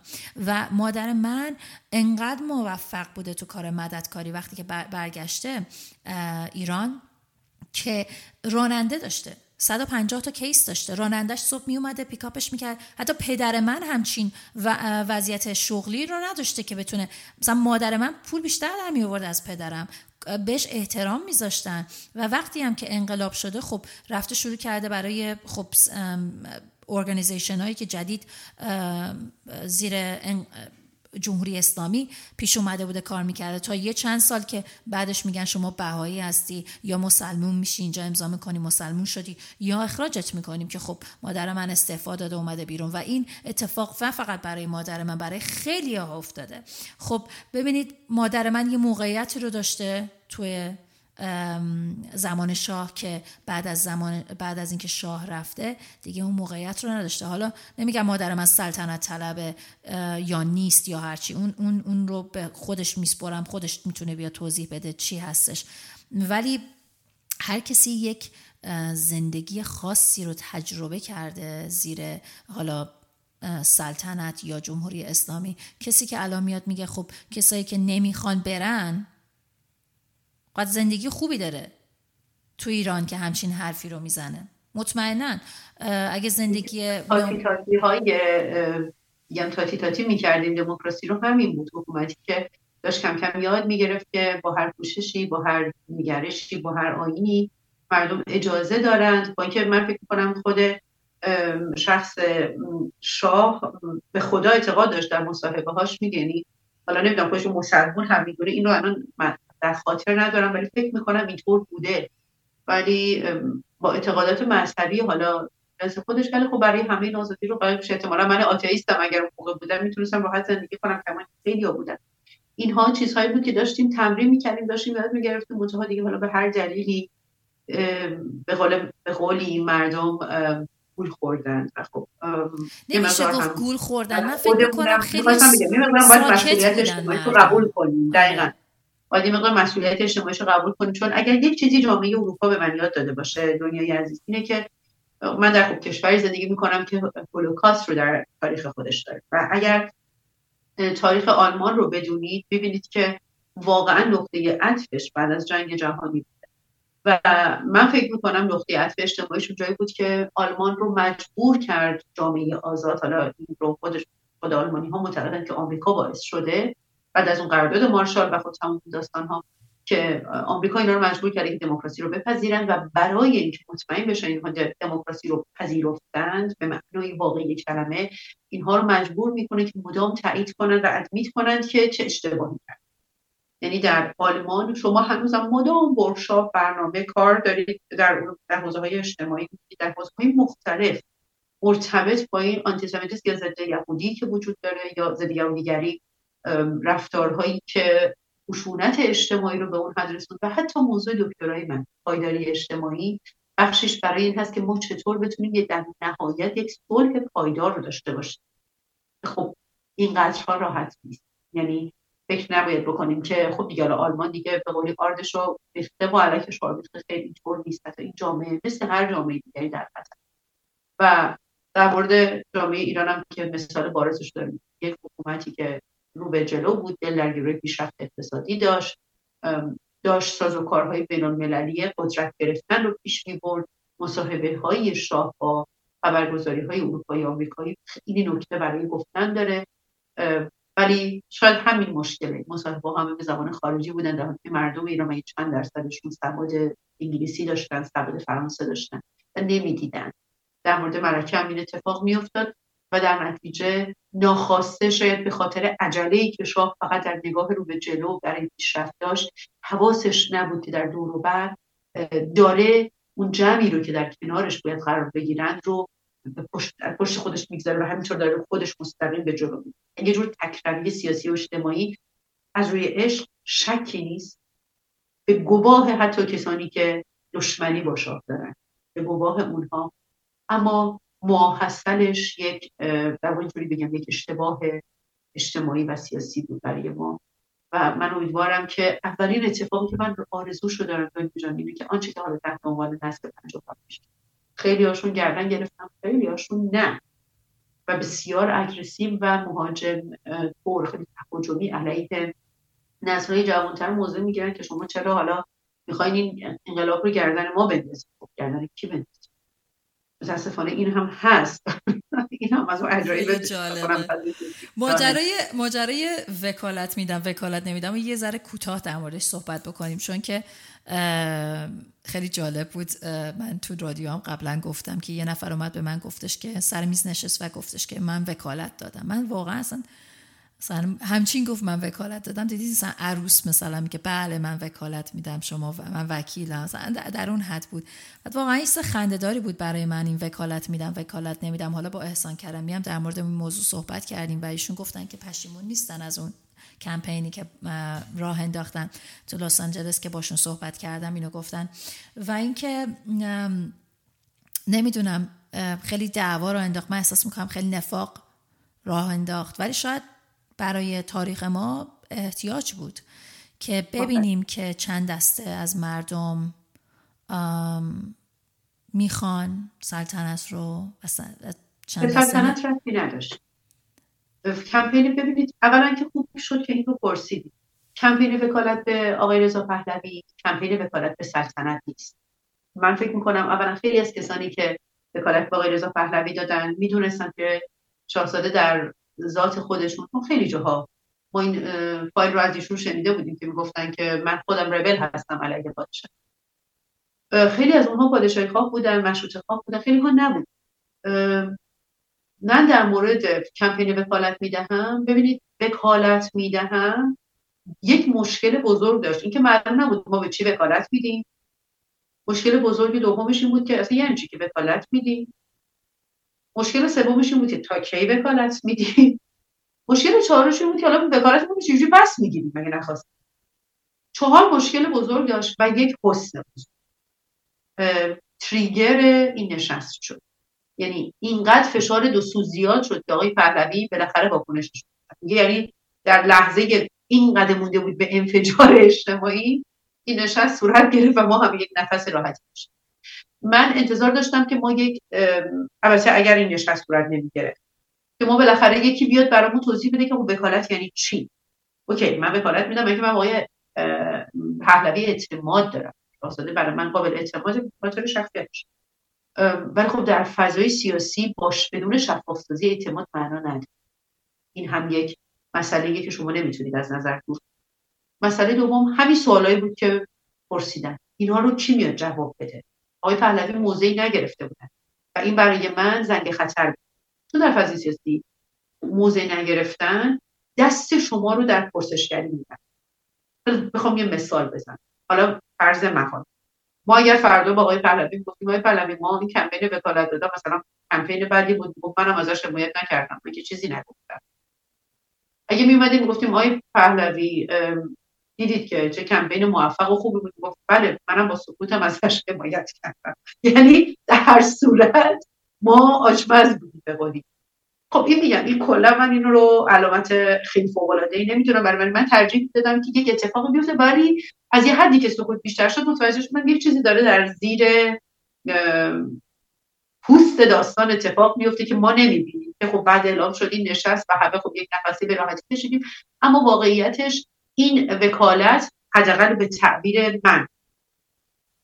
نماینده کردن آقای پهلوی برای شروع همین شورا یا همین نشست. گفتم آقای پهلوی ما چون ایشون در جای گفته بودن که من وقتی می‌تونم صدای مردم بشم که نماینده مردم باشم یا به قولی وکیل مردم باشم. و مردم گفتم در خیلی وکالت پای این حالا برشون این نبود که شما بیا شاه ایران این این چیزی بود که چون میگم چون گفته درسته ولی خیلی سلطنت طلب بودن که اومدن گفتن وکالت میدیم. خب. آره.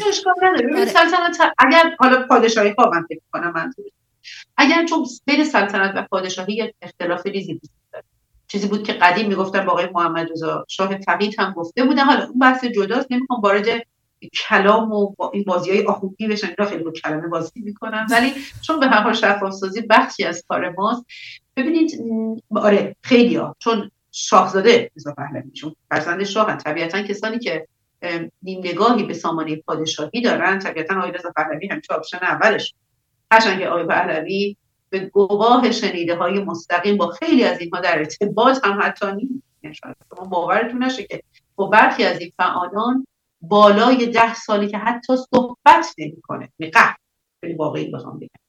اما حالا جدای از اون قضیه حالا این خبر خوبی البته به نظر من ولی جدای از این قضیه این وکالت به پادشاهی نه. چون دوستان جمهوری خواهی هم بودن که وکالت دادن.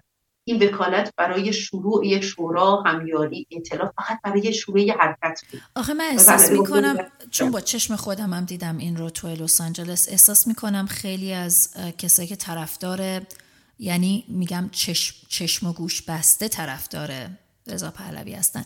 و به نظر من این کار خیلی اشتباهیه. ما اصلا چشم و گوش بسته طرفدار هیچ کسی باشیم. یک متاسفانه چون خیلی آمون تو جمهوری اسلامی بزرگ شدیم نه کتاب می‌خونیم نه میریم تحقیق کنیم. مثلا یه نفر میاد به من یه چیزی میگه میگم از کجا می‌دونی؟ میگه از تو اینستاگرام دیدم. خب تو اینستاگرام دیدی حقیقت نیست. من به خیلی میگم چرا فکر می‌کنی؟ از اصلا عزیز من من رفتم کتاب نوشتم تهران تو میامه رفتم پابلیشش کردم. خب؟ من هر چیزی می‌تونستم تو اون کتاب بنویسم. حالا الان شما کتاب خوندی حقیقته؟ نه. یکی می‌تونه بیاد اصلا کتاب تاریخ داریم. از ایران من خریدم کتاب تاریخ تاریخ ایران. خب؟ کوچیک بزرگ همه رو خریدم. اصلا یه چرت و پرتایی توش نوشته که خدا می‌دونه. خب؟ هر کسی می‌تونه بره کتاب چاپ بکنه. تو خود ایرانش خب مثلا دو کلمه از چه می‌دونم قاجار و پهلوی گفته بعد مثلا صد صفحه اومده نوشته از جمهوری عزیز اسلامی. خب بعد مثلا اصلا یه،, یه از تاریخ یه چیزایی گفته که واقعا شما الان می‌تونید برید پنج مال پنجاه سال پیش می‌تونید برید search کنید تو گوگل می‌بینی اصلا نه اینا همش ضد و نقیضه. ما نمی‌خونیم نمی‌خوایم اون کاری که به قول شما وظیفه انسانیمون هست وظیفه ایرانیمون هست بریم انجام بدیم تحقیق کنیم. نه فقط ذهن بازی داشته باشیم تحقیق کنیم ببینیم طرف اونوریه چی داره میگه. آیا واقعیه؟ نه که حالا تو فیسبوک یه چیزی یکی گذاشته چهار کلمه ما خوندیم اتنشن سپنمون هم در حد 15 ثانیه بیشتر نیست. بعد میگیم تصمیممون رو گرفتیم. اصلا می‌دونی چیه؟ من وکالت میدم به رضا پهلوی اون بره خودش می‌دونه چیکار کنه. نه عزیز من شما هم عقل داری شعور داری باید بری تحقیق کنی ببینی که می‌خوای چیکار کنی. اصلا با این وکالت دادنت هشتگ زدنت داری چی رو اچیو می‌کنی به چی داری می‌رسی. و اینکه من احساس می‌کنم چون با چشم خودم دیدم خیلی دوست دارن فقط یه نفر رو سمبل کنن و تموشه بره. حالا مسیح باشه رضا خب، پهلوی باشه. خب این که شما رأی می‌دید سمبل نه نماینده فکر کنم منظورتون نه نه نه نه نه نه ببین اون پارلمان نماینده میفرستی توی دولت نماینده میفرستی توی سازمان های مختلف شهردار انتخاب کنید. انتخابات بر مبنای اینه که شما کلا به یک نفر حالا وکالت یا نمایندگی می‌دید. انتخابات فرق می‌کنه تا یکی رو بخوای بس بگی نه من به ایشون اعتماد دارم. بعد بعد مثلا بری بگی من دیگه هیچ به هیچ کس دیگه هیچ کاری ندارم. همه دیگه اشتباه میگن. ایشون درست میگه. نه. ایشون خودش داره میاد میگه من می‌خوام بشم سر میز. اصلا body language ش رو نگاه بکنی میگه من open م می‌خوام برم. حالا body language دیگران هم دیدیم سر میز نشسته بودن چطوری بود. ولی به هر حال من نه طرفداری از کسی می‌کنم نه چیزی فقط چیزی که دارم میگم اینه که آدم باید حقایق رو ببینه. من هم حقایق رو نمی‌دیدم. فروغ جان. اگر که با دل باز به اون YouTube live نگاه نکرده بودم. خیلی چیزا رو نمی‌دیدم. یا وقتی که من رفتم لس آنجلس گفتن که آقای رضا پهلوی قراره بیاد شاید من بتونم مصاحبهشون کنم که میگم این افتخار داشتم مصاحبهشون بکنم. خیلی نظر من خیلی در مورد ایشون عوض شد. خب نمیگ... من نظر خاصی در مورد ایشون ندیدم چون ندیده بودمشون تا حالا. خب یکی یکی تا حالا ندیدی نمی‌تونی اصلا بگی چه حسی نسبت بهش داری. و خیلی جالب بود خیلی از من این سوال پرسن وقتی که دیدیش حس آدم خوبه رو داشتی یا آدم بده؟ من جوابم بود حس آدم خوب. حس بدی نبود. و خودتون می‌دونید چقدر سخته با ایرانیا کار کردن. واقعا چقدر سخته. و ایشون بعد از این همه سال میاد میگه اوکی. یه, یه چیز دیگه هم من می‌خوام به شما بگم چون می‌دونم شما تو خبرگزاری های فارسی زبان میرید. این هم خبرگزاری فارسی زبانه ولی همونجور که داشتم به شما توضیح می‌دادم الان تو خونه خودم نشستم. یعنی واقعا از هیچ کس هیچ پولی نمی‌گیریم. من و آقا شهرام که داریم این رادیو رو اداره می‌کنیم. احساس می‌کنم که منابع خبری دیگه واقعا دارن طرف می‌گیرن. یه یه جورایی. یعنی یعنی من نگاه می‌کنم با دقت که نگاه می‌کنم مثلا یکشون اسم رضا پهلوی رو نگفته بود. اصلا تو چند روز پیش داشتن صحبت می‌کنن ائتلاف شده اسم هفت نفر رو ورد اسم رضا پهلوی رو نیورد گفت و, و بقیه. و نمی‌دونم. من احساس می‌کنم که همینجوری که آقای پهلوی گفتن وظیفه ما خبرگزاری که الان الان طرف این هشت نفر باشیم و صدای اینا رو به مردم برسونیم. چون این هشت نفر هر شما همونجور که شما گفتید که رضا شاه اومده صحبت می‌کرده یا انگلیسی بوده یا فرانسه بوده خارج از ایران بوده ایرانی ها نمی‌دونستن چی به چی بوده کی به کی بوده. الان اینهای دیگه هم که دارن میرن صحبت می‌کنن توی توی کنفرانسی که انجام شد چند روز پیش یا میان سخنرانی می‌کنن به زبان انگلیسی. ما, وظیفه داریم بیایم اینا رو ترجمه کنیم خب و خبرگزاری بکنیم. بیطرف باشیم خب بیطرف باشیم. واقعا نریم بگیم ما سلطنتیم یا اینوری ما حامد اسماعیلیون رو دوست داریم یا حالا مسیح یا هرچی بیطرفانه اینا رو به مردم ارائه بدیم که مردم بتونن تصمیم خوبی بگیرن. اگه همه اطلاعات رو نداشته باشن نمی‌تونن تصمیم خوبی بگیرن و نمی‌تونن حرفای دیگران رو بشنون. من من حالا اگه کسی از خبرگزاری این صدای منو میشنوه واقعا ازشون درخواست می‌کنم بیان بیطرفانه صدای کسایی که دارن فعال مدنی و سیاسی هستن رو به گوش مردم ایران به فارسی زبان ها برسونن که ما بتونیم تصمیمات بهتری بگیریم. چون احساس می‌کنم خیلی جای جای خیلی یا توی اخبار خالیه و باید باشه که ما بیشتر اطلاع داشته باشیم. و از این روند منشوری که دارن درست می‌کنن رو ازش خبردار باشیم. چون که اگه خبر نداشته باشیم فکر می‌کنیم دیگه الان رفت و دیگه هیچ اتفاقی نمیفته خبرگزاری که خب خودشون خبرگزاری هم میدیان قدرت هم دستشونه. اونا باید بیان در مورد این قضیه. خودشون توضیح بدن. من نمی‌دونم و فکر کنم در این سالهای کار آکادمیک اگر یک چیزی یاد گرفته باشن اگر نمی‌دونم بگم. ولی در مورد مسئله بایس که گفتیم خب ما یه مقدار به حکم انسان بودن همیشه یه مقدار جهتگیری داریم که خب ایرادی هم نداره. مشابه اینقدر مردم دارن که سریع می‌فهمن. اگر نامی افتاده ببینید الان شما میگه مثلا یک اسم افتاده خب شما متوجه شدیم من مطمئنا میلیون ها ایرانی دیگه حتما متوجه شدن و من این قضیه رو ندیده و مسئله مهم دیگه اینه که من می‌خوام برگردم به صحبت قبلی شما چون خیلی مهم بود. در مورد تحقیق که گفتید. ببینید اصولا تمام اتفاقی که داره در فضای سیاسی ایران میفته برای اینه که مردم مجبور نباشن. یعنی ما امیدواریم یک سیستم سیاسی داشته باشیم.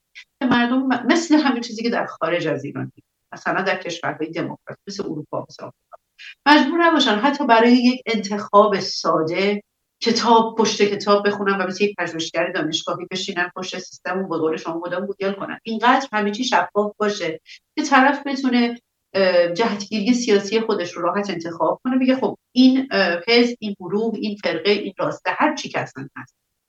بیاد خودش رو تشریح کنه آها از آ تا یه اینا اهدافشونه برنامه هاشونه مانیفستشونه و خب من پیروی می‌کنم از این یا علیهش موزه فوش دادن هم اشکال نداره. به شخص من معتقدم که بخشی از آزادی بیان انتقاد حالا هر چقدر می‌خواد تیز باشه تند باشه اولین چیزی که برای من خارج شده از جمهوری اسلامی در کشور آلمان جالب بود. این موج عجیب و غریب و این زبان تند انتقاد علیه مثلا شخص اول منطقه خانم مرکل بود که من من و یه چه بچه به مرکل فوش می‌دید مثلا تعجب که خب اوکی شما مثلا تو برلین رو می‌دید رو این دیوار یه فوش خیلی بد به خانم مرکل نوشته یا یه عکس خیلی عجیب غریبی ازش کاریکاتوری کشیدن آره.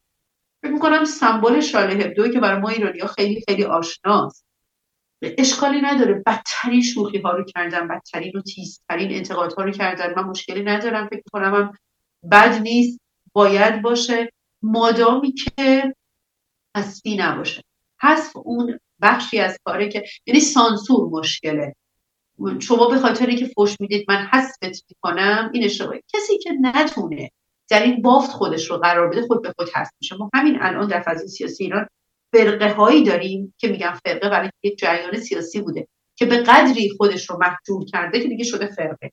که اصلا مردم حسابش می‌کنن لامی می‌کنن تو خارج میرن میان سعی می‌کنن تظاهرات رو در خارج به قولی مال خود کنن. ولی خب واقعا راه به جایی نمی‌برن یعنی مردم اینقدر خود جوش همین مردمی که ما الان انگوش انتخاب رو داریم به سمتشون بگیریم که تحقیق می‌کنیم اتفاقا می‌دونن گفتم هم اول صحبتم مردم ما خیلی جلوتر مثلا و این جز کمتر معدود کشورهایی که شما یک حکومتی رو داری که مثلا میگه مرد دو برابر زن ارزششه بعد مثلا پدر شوهر عروس سر چیز بهش میگه زمین که حق طلاقتو می‌خوای بگو؟ حلال ترین کنیم یعنی اینا مثال هایی از یک جامعه پیشرو جامعه که خودش متکثره جامعه که الان شما به بهایی بودن اشاره کرد چه رفتاری که با مادرت کردن هست؟ این رو اومدید به عنوان مثال گفتید شما همزمان از دوست مسلمانی میگید که به شما میگه نازنین بودن شما به خاطر بهایی بودن.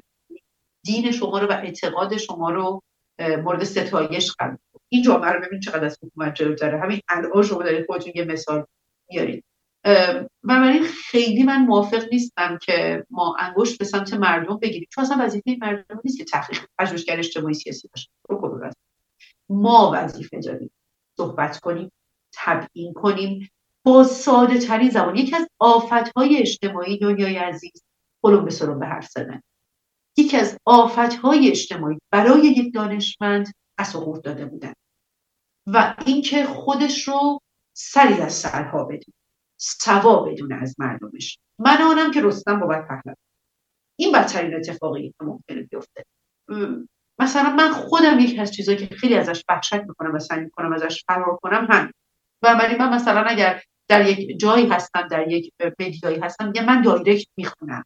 بیایید بنویسید حتما چک کنم حتما جواب میدم. حتی اگر شده مثلا یهو ببینید به چند صد تا می‌رسه. فقط یه لایک کنم یا فقط یک بله یا خیرم بگم که تون به بقیه برسم. ولی یعنی چی جواب ندادن؟ آخه اگه یعنی چی؟ اگه من با ارتباط با مردم نداشته باشم چطور پژوهشگر اجتماعی هستم؟ از کدوم اجتماع پس دارم حرف می‌زنم؟ اگه من حالا من که نمی‌تونم تو دل مردم باشم پلهای ارتباطی متفاوتی ما الان انتخاب کردیم. من باید فیدبک بگیرم. یک بحث دیگه هم بحث سانسور رسانه‌ای که مطرح کردم خیلی وقتها برعکسش هم اتفاق میفته شما الان اشاره کردید به سانسور رسانه‌ای که رسانه ها یک سری اطلاعات رو سانسور کنید خب این طبیعیه. هیچ رسانه ای نیستش که صد درصد بتونه بدون جهت گیری همون تمام رسانه هایی که ما اصطلاحا تحت رسانه های خارج از ایران. حالا می‌شناسیم همشون رو با جمهوری اسلامی زاویه دارن. حالا ممکنه بعضی کمتر بعضی بیشتر بعضی به طیف خاصی ممکنه حتی سوگیری یا همسویی داشته باشن. ولی غالب این رسانه ها که الان هم نقش فعالشون رو می‌بینیم علیه جمهوری اسلامی موضعشون مشخص. حالا اینکه چگونه این رو دارن پیش می‌برن دیگه حالا اون سیاست هاشونه که هر فرد هم ممکنه جدا. میگم یه چیزی که خودشون باید توضیح بدن. اما بخش مهم چیزی که به ما برمیگرده اینه که من میگه وقتایی در فضای مجازی و بسیار متاسفانه زیاد میشم فلان رسانه رو باید سانسور اگه میشه شما جایی که صدای شما می‌تونه به کسی برسه رو سانسور مثل که شما روزه سکوت بگیرید در جایی که باید حرف بزنید. چرا ما نه؟ این میاد به فلانی و فلانی تریبون میده. خب بده. ببینید اگر شما سانسور رو شروع کنید شما خواهان سانسور یک گروه باشید. وقتی نوبت به شما برسه دیگه نمی‌تونید. چون همینقدر شما مثال زدی گفتی همینقدر ممکنه یکی برای یک مسیحی یهودی یا مسلمان معتبر باشه برای شما با باور و آیین خودتونم معتبر حالا من که به دینی اعتقاد ندارم همین قضیه در مورد یک جهتگیری سیاسی برای من کسی که مثلا جزو فلان سازمان فرقه یا دسته سیاسیه و کشته داده در 67 من شاید نتونم به این راحتی ها یقش رو بگیرم. چرا هنوز ما این سازمان همدلی داریم؟ شاید همه چیزش رو از دست اصلا شاید دلایل شخصی داره. شاید اصلا هر چیز فکری داره. من می‌تونم درکش کنم. ممکنه باش همکاری نکنم. برای که اون منو حس می‌کنه. جریانش متفاوته ولی برای من جالبه که مردم یه وقتایی حالا یا یه سری حتی فعالی میگن که فلان رسانه رو باید سانسور کنیم. بایستی بایکوت کنیم. نه جانم. اگر از من کنعانی می‌پرسید دنیا جان. تلویزیون ایران یه شبکه داره اسم شبکه تلویزیون جمهوری اسلامی داره اسم شبکه قرآن. شبکه قرآن یه برنامه داره که واقعا روی اعصاب خیلی به اسم زلال احکام. اگر من رو برنامه زلال احکام از شبکه قرآن هم تعریف کنه من به شرطی مجبورم نکنن اون پروتکل های خودشون رو رعایت کنم. اگه منو همینجور می‌تونن بپذیرن و سانسور نکنن من میرم اونجا پرد اگر سانسور کنن خب طبیعتا بس فرق من جاهایی بودم که سانسور خب رسانه بودم که هیچ سانسوری صورت نگرفت. و اینها رو چریش می‌کنم. خیلی برای مورد احترامه و فکر می‌کنم که مردم باید اگر کسی حرف برای گفتن داره از هر پلتفرمی برای من با شما موافقم. اتفاقا این اتفاق داشت جمعه میافتاد که چرا صدای رضا پهلوی رو می‌خوای پخش کنی نه صدای دیگران رو. و من خیلی خیلی آشکار گفتم من من تو لس آنجلس بودم ایشون اونجا بودن شما مصاحبه کردم می‌خوام پخش کنم. به خاطر که قول دادیم به شنونده هامون توی سوشال میدیا و توی تلگرام که کانال خودمون رو داریم که مصاحبه که دنیا کرده رو پخش می‌کنیم. ولی یه سری اومدن مثلا گفتن که چرا صدای پهلوی رو می‌خوای پخش کنی صدای دیگران رو نمی‌خوای پخش... خب من نبودم جای دیگه من اونجا بودم. خب من کف دستم بو نکردم ایشون قرار اونجا باشه یا نه یا اصلا من این موقعیت رو داشته باشم که بتونم باشون مصاحبه کنم. و اینکه شاید خیلی نخوان بیان توی رادیو صف 21 به خاطر که حالا دنیا صدای رضا پهلوی رو پخش کرده. من بهشون میگم که امیدوارم که یه روز بتونن اعتماد کنن که بدونن که ما می‌خوایم حرف همه شنیده بشه. و برای همینه که من واقعا این جاب دوممه کار دوممه. یعنی واقعا شبانه روز ما داریم روی این موضوع کار می‌کنیم. من کووید داشتم. داشتم هنوز جواب کسایی که می‌خوام بیارمشون توی رادیو رو می‌دادم. و حتی مثلا کوهستمون آقای شهرام که رئیس رادیو سفیسایک هستن مدیرش هستن. داشت می‌گفت برو استراحت کن رادیو رو دو سه روز ول کن. ولی گفتم نه نمیشه واقعا یه چیزیه که ما قول دادیم. قولیه که ما دادیم به شنونده هامون باید روش کار بکنیم و باید اون نمی‌دونم چجوری میگم یه احساس می‌کنم یه وظیفه وظیفه شده الان برای ما که ما باید به نحو احسن انجامش بدیم. و کسایی که میان میگن که من چی بگم؟ من همیشه بهشون میگم هر چی می‌خوای بگو به خاطر اینکه فقط فوش نده حرف زشت نزن چون امکان داره که مثلا این صدا به کسای دیگه بچه برسه. ولی می‌تونن مشاجره کنن اینجا اصلا بیان صحبت بکنن اشکالی نداره. خیلی هم رو هم دیگه حرف بزنم. من میگم میوت کنید هم دیگه رو بذارید. من بد کاپ باشم مثل دو سه هفته پیش. بذارید من یه دقیقه بگم رو تو حرف هم دیگه نپرید. ما زمان رادیو دست خودمونه. چه هر چقدر بخوایم می‌تونیم صحبت بکنیم. دستتون رو ببرید بالا و ما حتما صدای شما شنیده خواهد شد. ولی اینکه بیایم سانسور کنیم بگیم اینو بگو یا اونو بگو اصلا.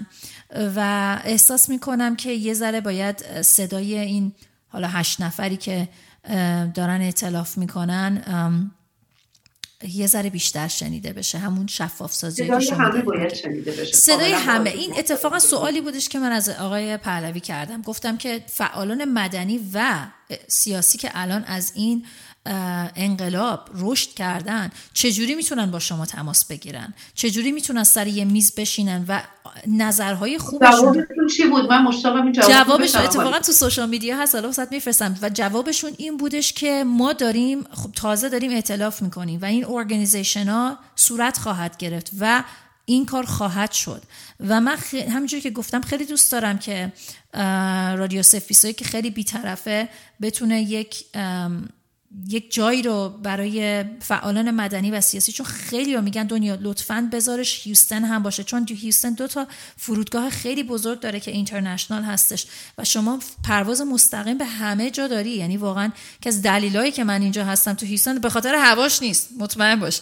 به خاطر به خاطر بریسکتش هم نیست. به خاطر باربیکیوش هم نیست چون من وجیتریانم به خاطر اون فرودگاه هایی که داره که واقعا با یک پرواز تمام اینها می‌تونه دلیل باشه که من بیام آه ای بیا بیا. الان قبل از تا فرودگاه چون مدام این برم یعنی متاسفانه ویژیتریان هم نیستم البته فلکسیتریان هم که بتونم سعی کنم گوشت نخورم ولی اگر می‌خوام گوشت بخورم ترجیح میدم باربیکیو بخورم. بیا عزیزم یکی از بهترین یکی از بهترین باربیکیو هایی که ما داریم. اتفاقا یک مزرعه هستش مزرعه ترکا ترکا دارن این مزرعه رو. اتفاقا یه خانم ایرانی اومده بود گفتش ما ایرانی ها باید یه مزرعه درست کنیم. گفتم بابا چرا برید مزرعه مزرعه بکنید؟ برید همه همتون برید همون ترکه رو ساپورتش بکنید. من اینجوری فکر می‌کنم. میگم کسی که هستش رو برید ساپورتش بکنید. اتفاقا ایشون گوشتای حلال باربیکیویی داره. اصلا میری اونجا اصلا فاز خیلی خوبیه. هر کی میاد تو هیوستن من سعی می‌کنم اونجا ببرمشون. یعنی واقعا حلال و حرام برام مهم نیست. نه نه نه ولی خیلی طعمیه که شبیه کلا میگم اگر قرار باشه گوشت بخورم ترجیح میدم به قول شما کباب یا باربیکیو باشه. من به تیپیکال ایرانی که کباب بله بله. نه خیلی خوبه. اونجا خیلی میگم حلال به خاطر اینکه خیلی از مشتریاش مسلمون هستن مسلمون های دو آتیشه که حالا مثلا عرب هستن یا پاکستانی هستن خیلی از ایرانی ها اتفاقا میگن چرا نمی‌ذاره ما مشروب بخوریم اونجا؟ میگن خب چیز خاص خودشه دیگه. نه میگه خب ترک مسلمونه و اونجا اصلا مسجد ساخته دوتا یه دونه زنونه یه دونه مردونه. خب فازش اینطوریه ولی یه مکانی رو درست کرده برای ایرانیا که برای خب من ترجیح برم یه جایی که جامعه باز باشه. آره نه اتفاقا جام میگم جامعه باز جامعه بازی هستش. اتفاقا اسب داره چه می‌دونم خر هست اونجا چه می‌دونم. نه جامعه کانسپت جامعه باز آه کانسپت جامعه باز فکر کردم فضاشو داریم. این فضا هم باشه که اگر کسی اعتقاد نداره بیاد الکلش رو بخوره ولی بگه خب از من تو مسجد من حالا الکل نخور اونو می‌تونم بفهمم. ولی بگه پل اصلا ولکشه فقط مشروب سرو نمی‌کنه دیگه. ببینید که نرم اونجا. آره نه نه. اونو که نظر شخصی هر کسی هستش. مثلا من که میرم اونجا به خاطر فضای بازش میرم به جای هوا به خاطر هوای خوبش میرم و اینکه یه ذره حیوونا رو می‌بینم و اینکه با اینکه درسته گوشت نمی‌خورم ولی صبحانه های فوق العاده ای داره میرم اونجا. ولی به هر حال چیزی که دارم میگم اینه که هیوستن یه, جا، یه جای خوبی می‌تونه باشه برای اینکه دوست فعالان مدنی و سیاسی بیان اینجا و این نشستی داشته باشن. حالا با فعالایی که یه ذره شما گفتید کلمه فعال فارسیش میشه کنشگر. خیلی جالب بود برام. با فعال ها و کنشگرهای مدنی و سیاسی که الان به وجود اومدن بشنن با چهره های یه ذره معروفتر. آقای پهلوی مسیح نازنین علی کریمی حالا هر کی می‌تونه باشه. بعدا نگن دنیا اسم هر هشت نفر رو نیورد نشست بکنن و نظر, سنج... نظر بخوان. یعنی واقعا این یه اوپن دایلگ باشه یک صحبت باز باشه. مثل تاون هال میتینگ ها هستش که مردم میرن میکروفون می‌گیرن صحبت می‌کنن. من فکر می‌کنم این به رشد ما خیلی می‌تونه کمک بکنه. و همینجوری که آقای پهلوی گفتن به رقابت های سیاسی که بعدا بعدا می‌تونه اتفاق بیفته به اونها هم می‌تونه شکل بده. چیزی که دوست دارم هم شما هم شنونده ها بشنون اینه که یک الگوهای سیاسی الان هست. ما می‌تونیم یا اونا رو کپی پیست بکنیم بگیم خب ما می‌خوایم شبیه اون باشیم.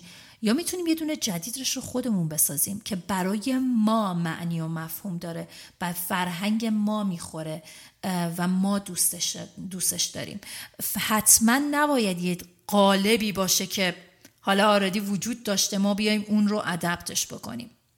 خب، این هم خودش یک آفرین که به این اشاره کردید دنیا این هم خودش یک سوالی هستش که آیا میارزه ما یک concept جدید بسازیم؟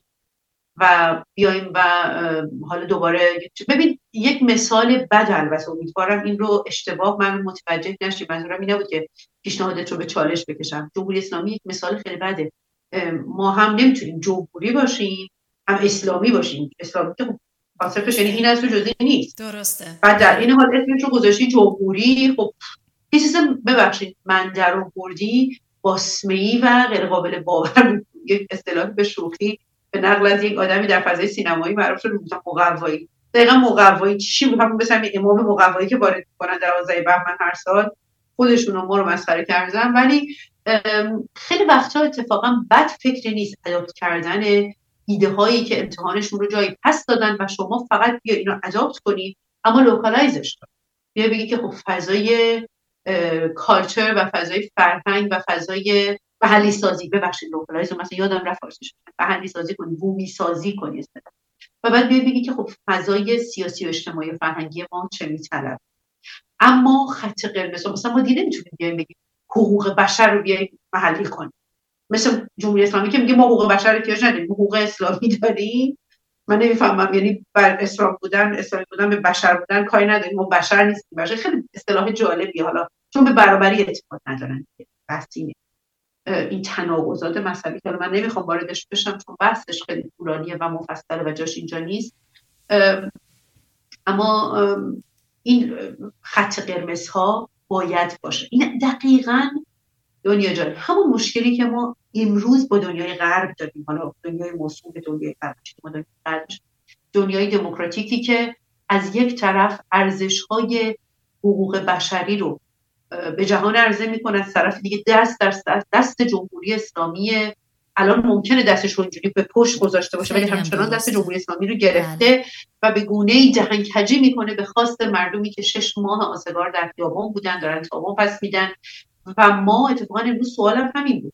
مگه چقدر فهمیدن این قضیه سختی که با تروریست که مثلا آیارجیسی سپاه پاسداران انقلاب اسلامی یکی از این مثالهای بارز تروریست تروریسم در جهان هست به خصوص شاخه قدسش که اصلا دیگه شاخه ترور بین المللی سپاه چقدر سخت فهمیدن سخت نیست نمی‌خوان. نمی‌خوان. یعنی مجبورن بخوان. من می‌خواستم بگم این دقیقا به این گفتم برسم که ما حتی این تناقض رو الان در اینا می‌بینیم و بنابراین اتفاقا باید از همین جا یاد بگیریم یک سری چیزها رو به عنوان خط قرمز باید مشخص کنیم و به عنوان اینکه مثلا در آلمان باز من مثالش رو می‌ذارم چون آلمان از یک کتابی کارل پوپر داره به اسم جامعه باز و دشمنانش. اگر کسی خونده باشه خیلی نکات جالبی راجع به جامعه آلمان نوشته. یک جامعه واقعا بسته جامعه حسبی. ولی خب حالا به یک جامعه رسیده که یکی از مترقی ترین قوانین اساسی رو داره یعنی قانون اساسی آلمان با این قانون شروع میشه که کرامت انسانی حتی قابل لمس هم نیست. چه برسه به نقض. اینقدر راجبش استوار نظر و خب شما همین بند یک رو که در نظر بگیرید تمام قوانین دیگه آلمان تعریف میشه. اینکه چرا data protection وجود داره حفاظت اطلاعاتی یعنی یه چیز جالبی بهش میگن. قانون اطلاعات شخصی حفاظت اطلاعات شخصی وجود داره. چرا؟ چرا در مورد مثلا حتی کسانی که محکومین یا مجرمین یا متهمین هستن این همه حفاظت از شخصیت و هویت و حتی کرامتشون وجود داره. خیلی چیزا تعریف میشه. اینکه چرا برخی از قوانین به چه ترتیبی حالا نوشته شدن چرا به اون ترتیب نوشته شدن و پروسه های دموکراتیک و اینکه خیلی خیلی اطلاعات جالبی رو اتفاقا که فکر کنم ما باید از اینها یاد بگیریم سعی کنیم اینها رو چون مثالش من آلمان رو بگیم خیلی شبیه ماست. نازی یک چیزی شبیه به جمهوری اسلامی در ایران با یک تفاوت عمده. ما نمی‌تونیم بگیم دنیا من به شخصه فکر می‌کنم کم گذاشتم اگر بگم. جمهوری اسلامی رو می‌بینید مثل نازی ها می‌بینید. جمهوری اسلامی فقط نازی نیست. فاشیست و نازیست رو داره به اضافه. آلمان شرقی که آلمان ها بهش میگن آر که جمهوری چپ اکستریم وحشتناک بسته بود. به اضافه داعش. اینو هر دفعه می‌خوام تعریف کنم میگم می‌خوایم بدونید جمهوری اسلامی چیه؟ نازی رو که می‌شناسید. حالا ددار هم بهش اضافه کنید و حالا آیسیس رو هم جمهوری اسلامی خوشم این رو چیزی که مدل در خب با چشمای باز متحیر به ما نگاه می‌کنه. بله. ولی واقعیتشون خیلی صحبت کرد نه نه نه درست میگید. خیلی جالبه. و یکی از دل... شما الان من به صحبت های شما که دارم گوش میدم بیشتر مشتاق میشم که تمام فعالان مدنی و سیاسی بشینن سر یک میز و صحبت بکنن. از نظر شما اگر در یوتیوب شروع کردید دعوت کنید من با کمال میل زیاد خصوصا اگه تابستون باشه و گرم باشه. آره گرما رو آره شما خیلی مطمئن بهش احتیاج دارید. یه ذره نه صد درصد به شما خبر خواهیم داد. خیلی دوست دارم که این اتفاق بیفته. همجوری که گفتم به سپورت مردم احتیاج داریم و خب آدم بخواد یه جایی رو بگیره خب به, به اینکه فعالای سیاسی کیا میان آفیت باشه.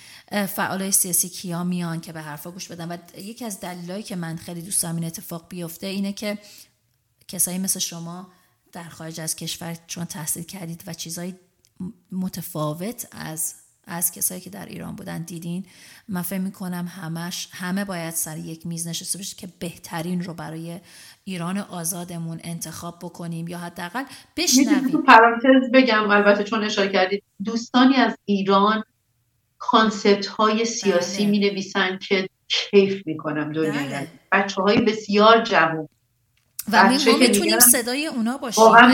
بله ما می‌تونیم صدای اونا باشیم. الان اصلا این به صرف این که من حالا ممکنه تجربه زندگی در دو فرهنگ و در دو جامعه به هر حال تجربه عجیب و غریبیه ولی خب متفاوته از تجربه در یک جامعه. ولی من اعتراف می‌کنم که وقتی این دوستان رو می‌بینم که با سن کم چقدر قشنگ چه پختگی سیاسی و اجتماعی جالب دارن. بچه ها مهندسیه. ولی کانسپت های اجتماعی رو می‌شناسن می‌نویسن ایده پردازن کار استراتژیک بلدن شبکه سازی بلدن و اینها حکم طلا رو داره اینها باید دیده بشن. به خاطر همین بود که وقتی شما گفتین سوال از آقای پهلوی پرسیدین من خب شاهزاده چی جواب داد؟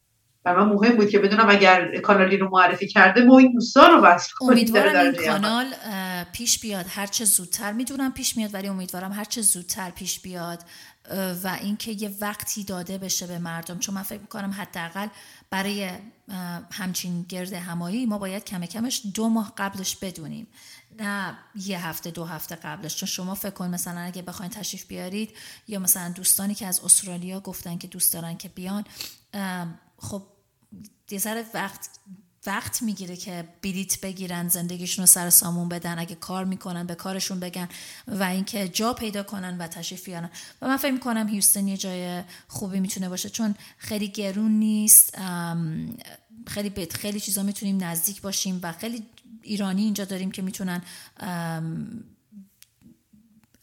دوستانی مثل شما رو که تشریف میارن از آلمان مهمانشون مهمان ما باشید و پیش ما باشید که هم خرج بیاد پایین تر هم الفت و دوستی بره بالاتر هم بستگی بیشتر بشه. من فکر می‌کنم حتما باید این اتفاق هر چه زودتر بیفته چون وقتی که دوستان رو من خودم به, به صورت جسمی رفتم و لس آنجلس دیدم به جای که فقط تو رادیو باشه یا پای تلفن باشه.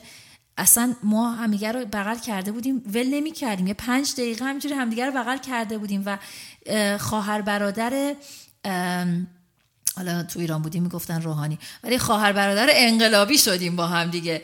و آره من دقیقا این رو توی برلین دیدم موقعی که تظاهرات 22 اکتبر شد و ما تو برلین بودیم و من همینجوری تو این میدون ایستاده بودم و خب اعتراف می‌کنم که به فرای صورت از ذوقش میریختم. این موج جمعیت رو وقتی سر خیابون ایستادم چون من اینقدر هیجان زده و خوشحال بودم رفتم وایسادم سیخ سر خیابون بالای یه جایی شروع کردم جمعیت رو دیدن. اولین چیزی که به عقلم رسید اینه که خودمون اول دیدی که ما کلا دوست داریم همیشه خودمون اول یک آماری بگیریم. بذار ببینم جمعیت چقدره. اول کار که ایستادم از روی تعداد با که با کمکی که دوستانم تعداد آدمایی که در هر دقیقه در اون ده متری که ما اندازه گرفتیم رد می شدن رو حساب کتاب کردیم. در زمان ضرب کردیم و به عدد 110 هزار نفر رسیدیم. و من واقعا ذوق می کردیم و که کسانی رو من می دیدم که خیلیشون رو میشناختم. و خیلیشون کسانی بودن که سر من داد می‌زدن که تو اینقدر سیاسی هستی ما با تو هیچ بحث دیگه نمی‌تونیم بکنیم. مثلا علاقه ما سیاست نیست. و اونایی که اونجا بودن گفتم می‌دونید شما که اینجا یه اتفاقی بیفته آخه این یک خیزش اجتماعی بیشتر از سیاسی. من اینجوری فکر می‌کنم. شما یه تغییر رو باید در جامعه ببینیم و همینطور همینطور که گفتم تغییر در جامعه به وجود نخواهد اومد مگر اینکه ما در خودمون تغییر بدیم. یعنی واقعا باید روی اون خودشناسی یه ذره بیشتر کار بکنیم و الان هر کی با هر ایده بیاد به من چیزی بگه من نمیگم و این طرف نمی‌فهمه یا یا چرا از من کمتره. نه بابا همه همونطوری که گفتم همون شدتی که من به یه چیزی اعتقاد دارم شاید یه نفر دیگه هم به همون شدت به یه چیز دیگه اعتقاد داشته باشه. و من نمی‌تونم بگم من درست میگم اون اشتباه میگه. اصلا همونجور که گفتید شخصیت یک انسان رو می‌بره زیر سوال. اگه ما بخوایم بگیم نه اون نمی‌فهمه من بیشتر همینه. دنیا جا اصلا ما داریم این همه زحمت می‌کشیم همه تلاش می‌کنیم این شعری که از معروف شد برای یک زندگی معمولی برای که آدم ها مجبور نباشن گفتم ژان دارکوار مدام فعالیت سیاسی و اجتماعی کنن انقلابی باشن یا نمی‌دونم مدام مدام دنبال تحقیق باشن نمی‌دونم این, فضای اکستریم سیاسی بره و مردم به همون خودشناسی تو زندگی خودشون. من من می‌خوام یک جام توی جامعه باشم که جوون من اصلا تا 20 سالگی احتیاج نداشته باشه بدون اسم رئیس جمهورش چیه. بله. این ولی... نعمته. بله. این نعمته درست جامعه آگاه ولی جامعه آگاه لذت بخشه ولی یک بچه نباید اینقدر درگیر سیاست باشه. که من یه وقتایی می‌بینم فضای سیاسی ایران می نویسن بچه تو فروشگاه به مامانش میگه مامان پول داریم مگه مثلا من اینو بخرم؟ اینا استرس های یک بچه نیست. من واقعا می‌خوام یه بچه تو 16 17 سالگی حالا اگه نگم تا 18 سالگی دیگه خیلی زیاده. تو زمانی که نوجوانه و واقعا نوجوان تازه رسه تو دنیای خودش باشه نه مثل نوجوانی ما, ما درگیر سیاست و مذهب. من آرزومه که خودم بچه ندارم ولی برای بچه های دوستانم برای بچه های نسل بعد آرزومه که یک ایرانی رو بگذاریم که اینقدر توش راحت زندگی کنند که درگیری سیاسی براشون اولویت چندم باشه. اینقدر که ما سیاسی هستیم. مثلا کارم قرار نبود سیاست باشه مثلا پژوهشگرم من کتاب قرارم. می‌بینید که زندگیم با گربه هاست. با گربه ها و چند گربه دارید؟ یه فکر کردم یه دونه از میاد میره. نه یه دونشون خیلی می‌بینید که خیلی مامانیه. یعنی مدام احتیاج داره که touch بشه و لمس بشه و هی می‌خواد مطمئن بشه که من دوستش دارم. مدام بعد خیلی هم زرنگه. تو مصاحبه ها فهمیده که من نمی‌تونم زیاد تکون بخورم صاف به جلوی دوربین بشینم دقیقا position مورد علاقهش وقتی که نور دوربین من روشن باشه این بودو بودو بودو حتی در براش باز می‌کنم به تو بالکن نمیده. می‌دونی که پای من جای بله. بهتری بله. اون یکی نه فقط قرب می‌زنه. خور می‌زنه. حالا من دو تا سگ دارم. چند وقت پیش یکیشون اومده بود کنار من نشسته بود. گفتم فکر نمی‌دونم بچه خوبی قرار باشی یا قرار وسطاش یه جیغی چیزی بزنی. چون الان گذاشتمشون توی یه, یه محوطه دارن که میشینن اونجا. بعد شبا روشون جدیدن شبا روشون لحاف می‌کشم چون یه کم هوا سرده و خیلی لذت می‌بره از این کار. اصلا میره تو تخت مثلا من نگاه می‌کنه دنیا الان میاد مثلا روی منو بکشه یا نه.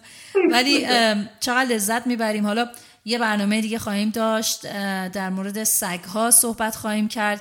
برنامهش رو داریم به زودی می‌رسیم. یک ساعت و چهل و یک دقیقه ما با هم دیگه صحبت کردیم و من دوست دارم بازم یه, یه ساعت و چهل و یک دقیقه دیگه با شما صحبت بکنم. از شما قول می‌گیرم که بازم به رادیو خودتون تشریف بیارید و منتظر من نباشید که من دعوتتون کنم. اگر که یه موضوعی هستش که فکر می‌کنید باید پوششش بدید یا شفاف سازی بکنید موضوعی که مردم باید بشنون در موردش چون خیلی ها میان این پادکست های قدیمی رو گوش میدن دوباره. لطفا خودتون با من تماس بگیرید و تشریف بیارید. منم تمام مسیجایی که تو اینستاگرام هستش رو می‌خونم. شاید یه ذره دیر, دیر باشه طول بکشه ولی مطمئنا می‌خونم و تک تکشون رو جواب میدم. می‌دونم شما هم این کارو می‌کنید و ازتون تشکر می‌کنم. برای اینکه رابطه برقرار می‌کنید با مردم. من حتما اینکه وظیفم این که اصلا تشکر احتیاجی نیست بابتش. من از شما خواهش می‌کنم اگر زمانی فکر می‌کنید لازمه راجع به چیزی حرف بزنید. به قول شما آمریکایی پلیز دونت هزیتیت با کمال میل تماس بگیرید. و یه چیز خیلی مهم اینه که خیلی خوبه که ما بحث می‌کنیم و خیلی خوبه که بدونیم ما همه تغییر می‌کنیم. همه ممکنه اشتباه کنیم. همه ممکنه یک زمانی برگردیم به گذشته نگاه کنیم و بگیم که واو این چه ایده بود من داشتم و خب چقدر بهتر کردم به اینجا که هستم رسیدم. اینها طبیعیه. اینا دلیل نمیشه ما همدیگر حذف کنیم نابود کنیم. ما بدون هم هیچی نیستیم دنیا جان. و وقتی که هم رو داریم به چیزی احتیاج نداریم خب به جز هم هم کسی رو نداریم. داستان بله. اینه. هر کجای دنیا که باشیم همینی که شما من تو برلین که راه می‌رفتم هم میزم همه دارن فارسی صحبت می‌کنن شبش بعد از تظاهرات گفتم له قربونتون برم که ولی برلین رو قشنگ کردیم واقعا چقدر زیباست. این با شکوه بودن این تظاهرات واقعا من رو به زانو در میاره بعضی وقتا که می‌بینم چقدر مردم میان و خیلی رو خب مثلا من نمیشناختم. بعد اونا منو می‌شناسن یا اونا منو نمی‌شناسن من اونا رو می‌شناسم یا مثلا اصلا همدیگر رو سالهاست ندیدیم.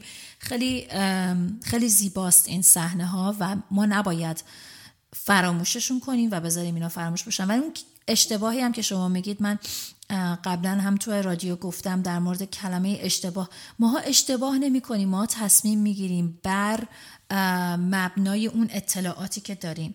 برای همینه رادیو باید بی جهت باشه بی طرف باشه بیاد اطلاعات خام رو به مردم بده و ماها باید یک ذره تحقیقاتمون رو بکنیم. من هنوز احساس می‌کنم مردم باید تحقیق نباید بشن 50 تا کتاب بخونن ولی باید یه سری تحقیق و وظیفه خودمون بدیم تحقیق بکنیم و به اخبار چند تا اخبار مختلف گوش بدیم از چند جای مختلف که بتونیم تصمیم بهتری بگیریم.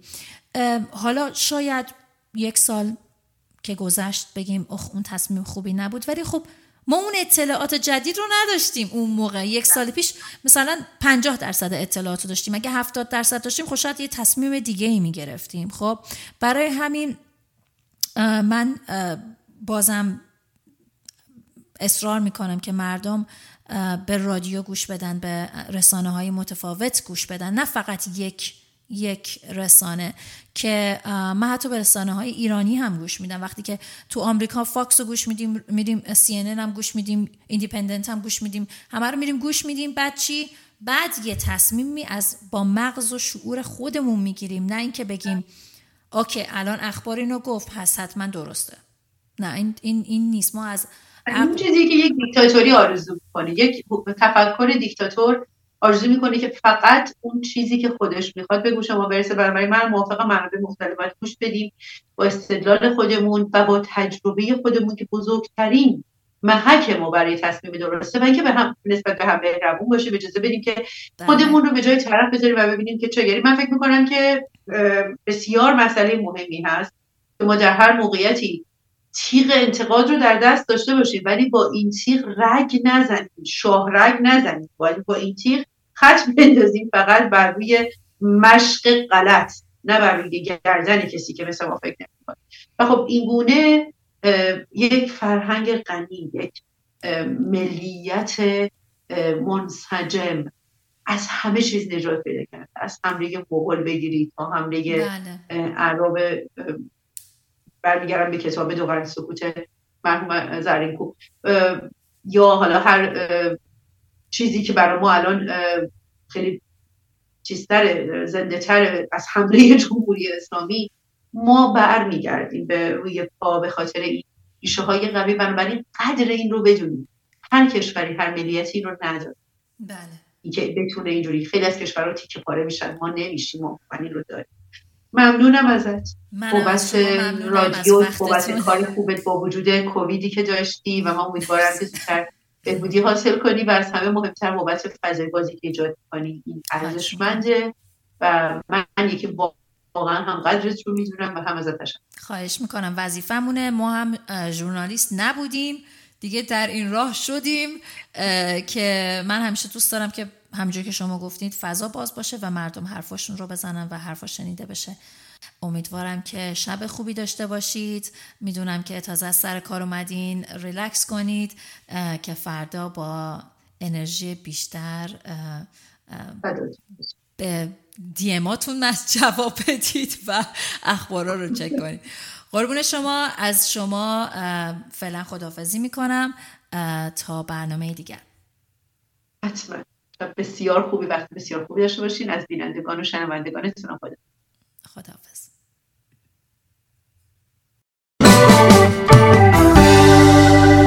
این صدای انقلاب است. صدای انقلاب ما رو از رادیو صف 21 میشنوید.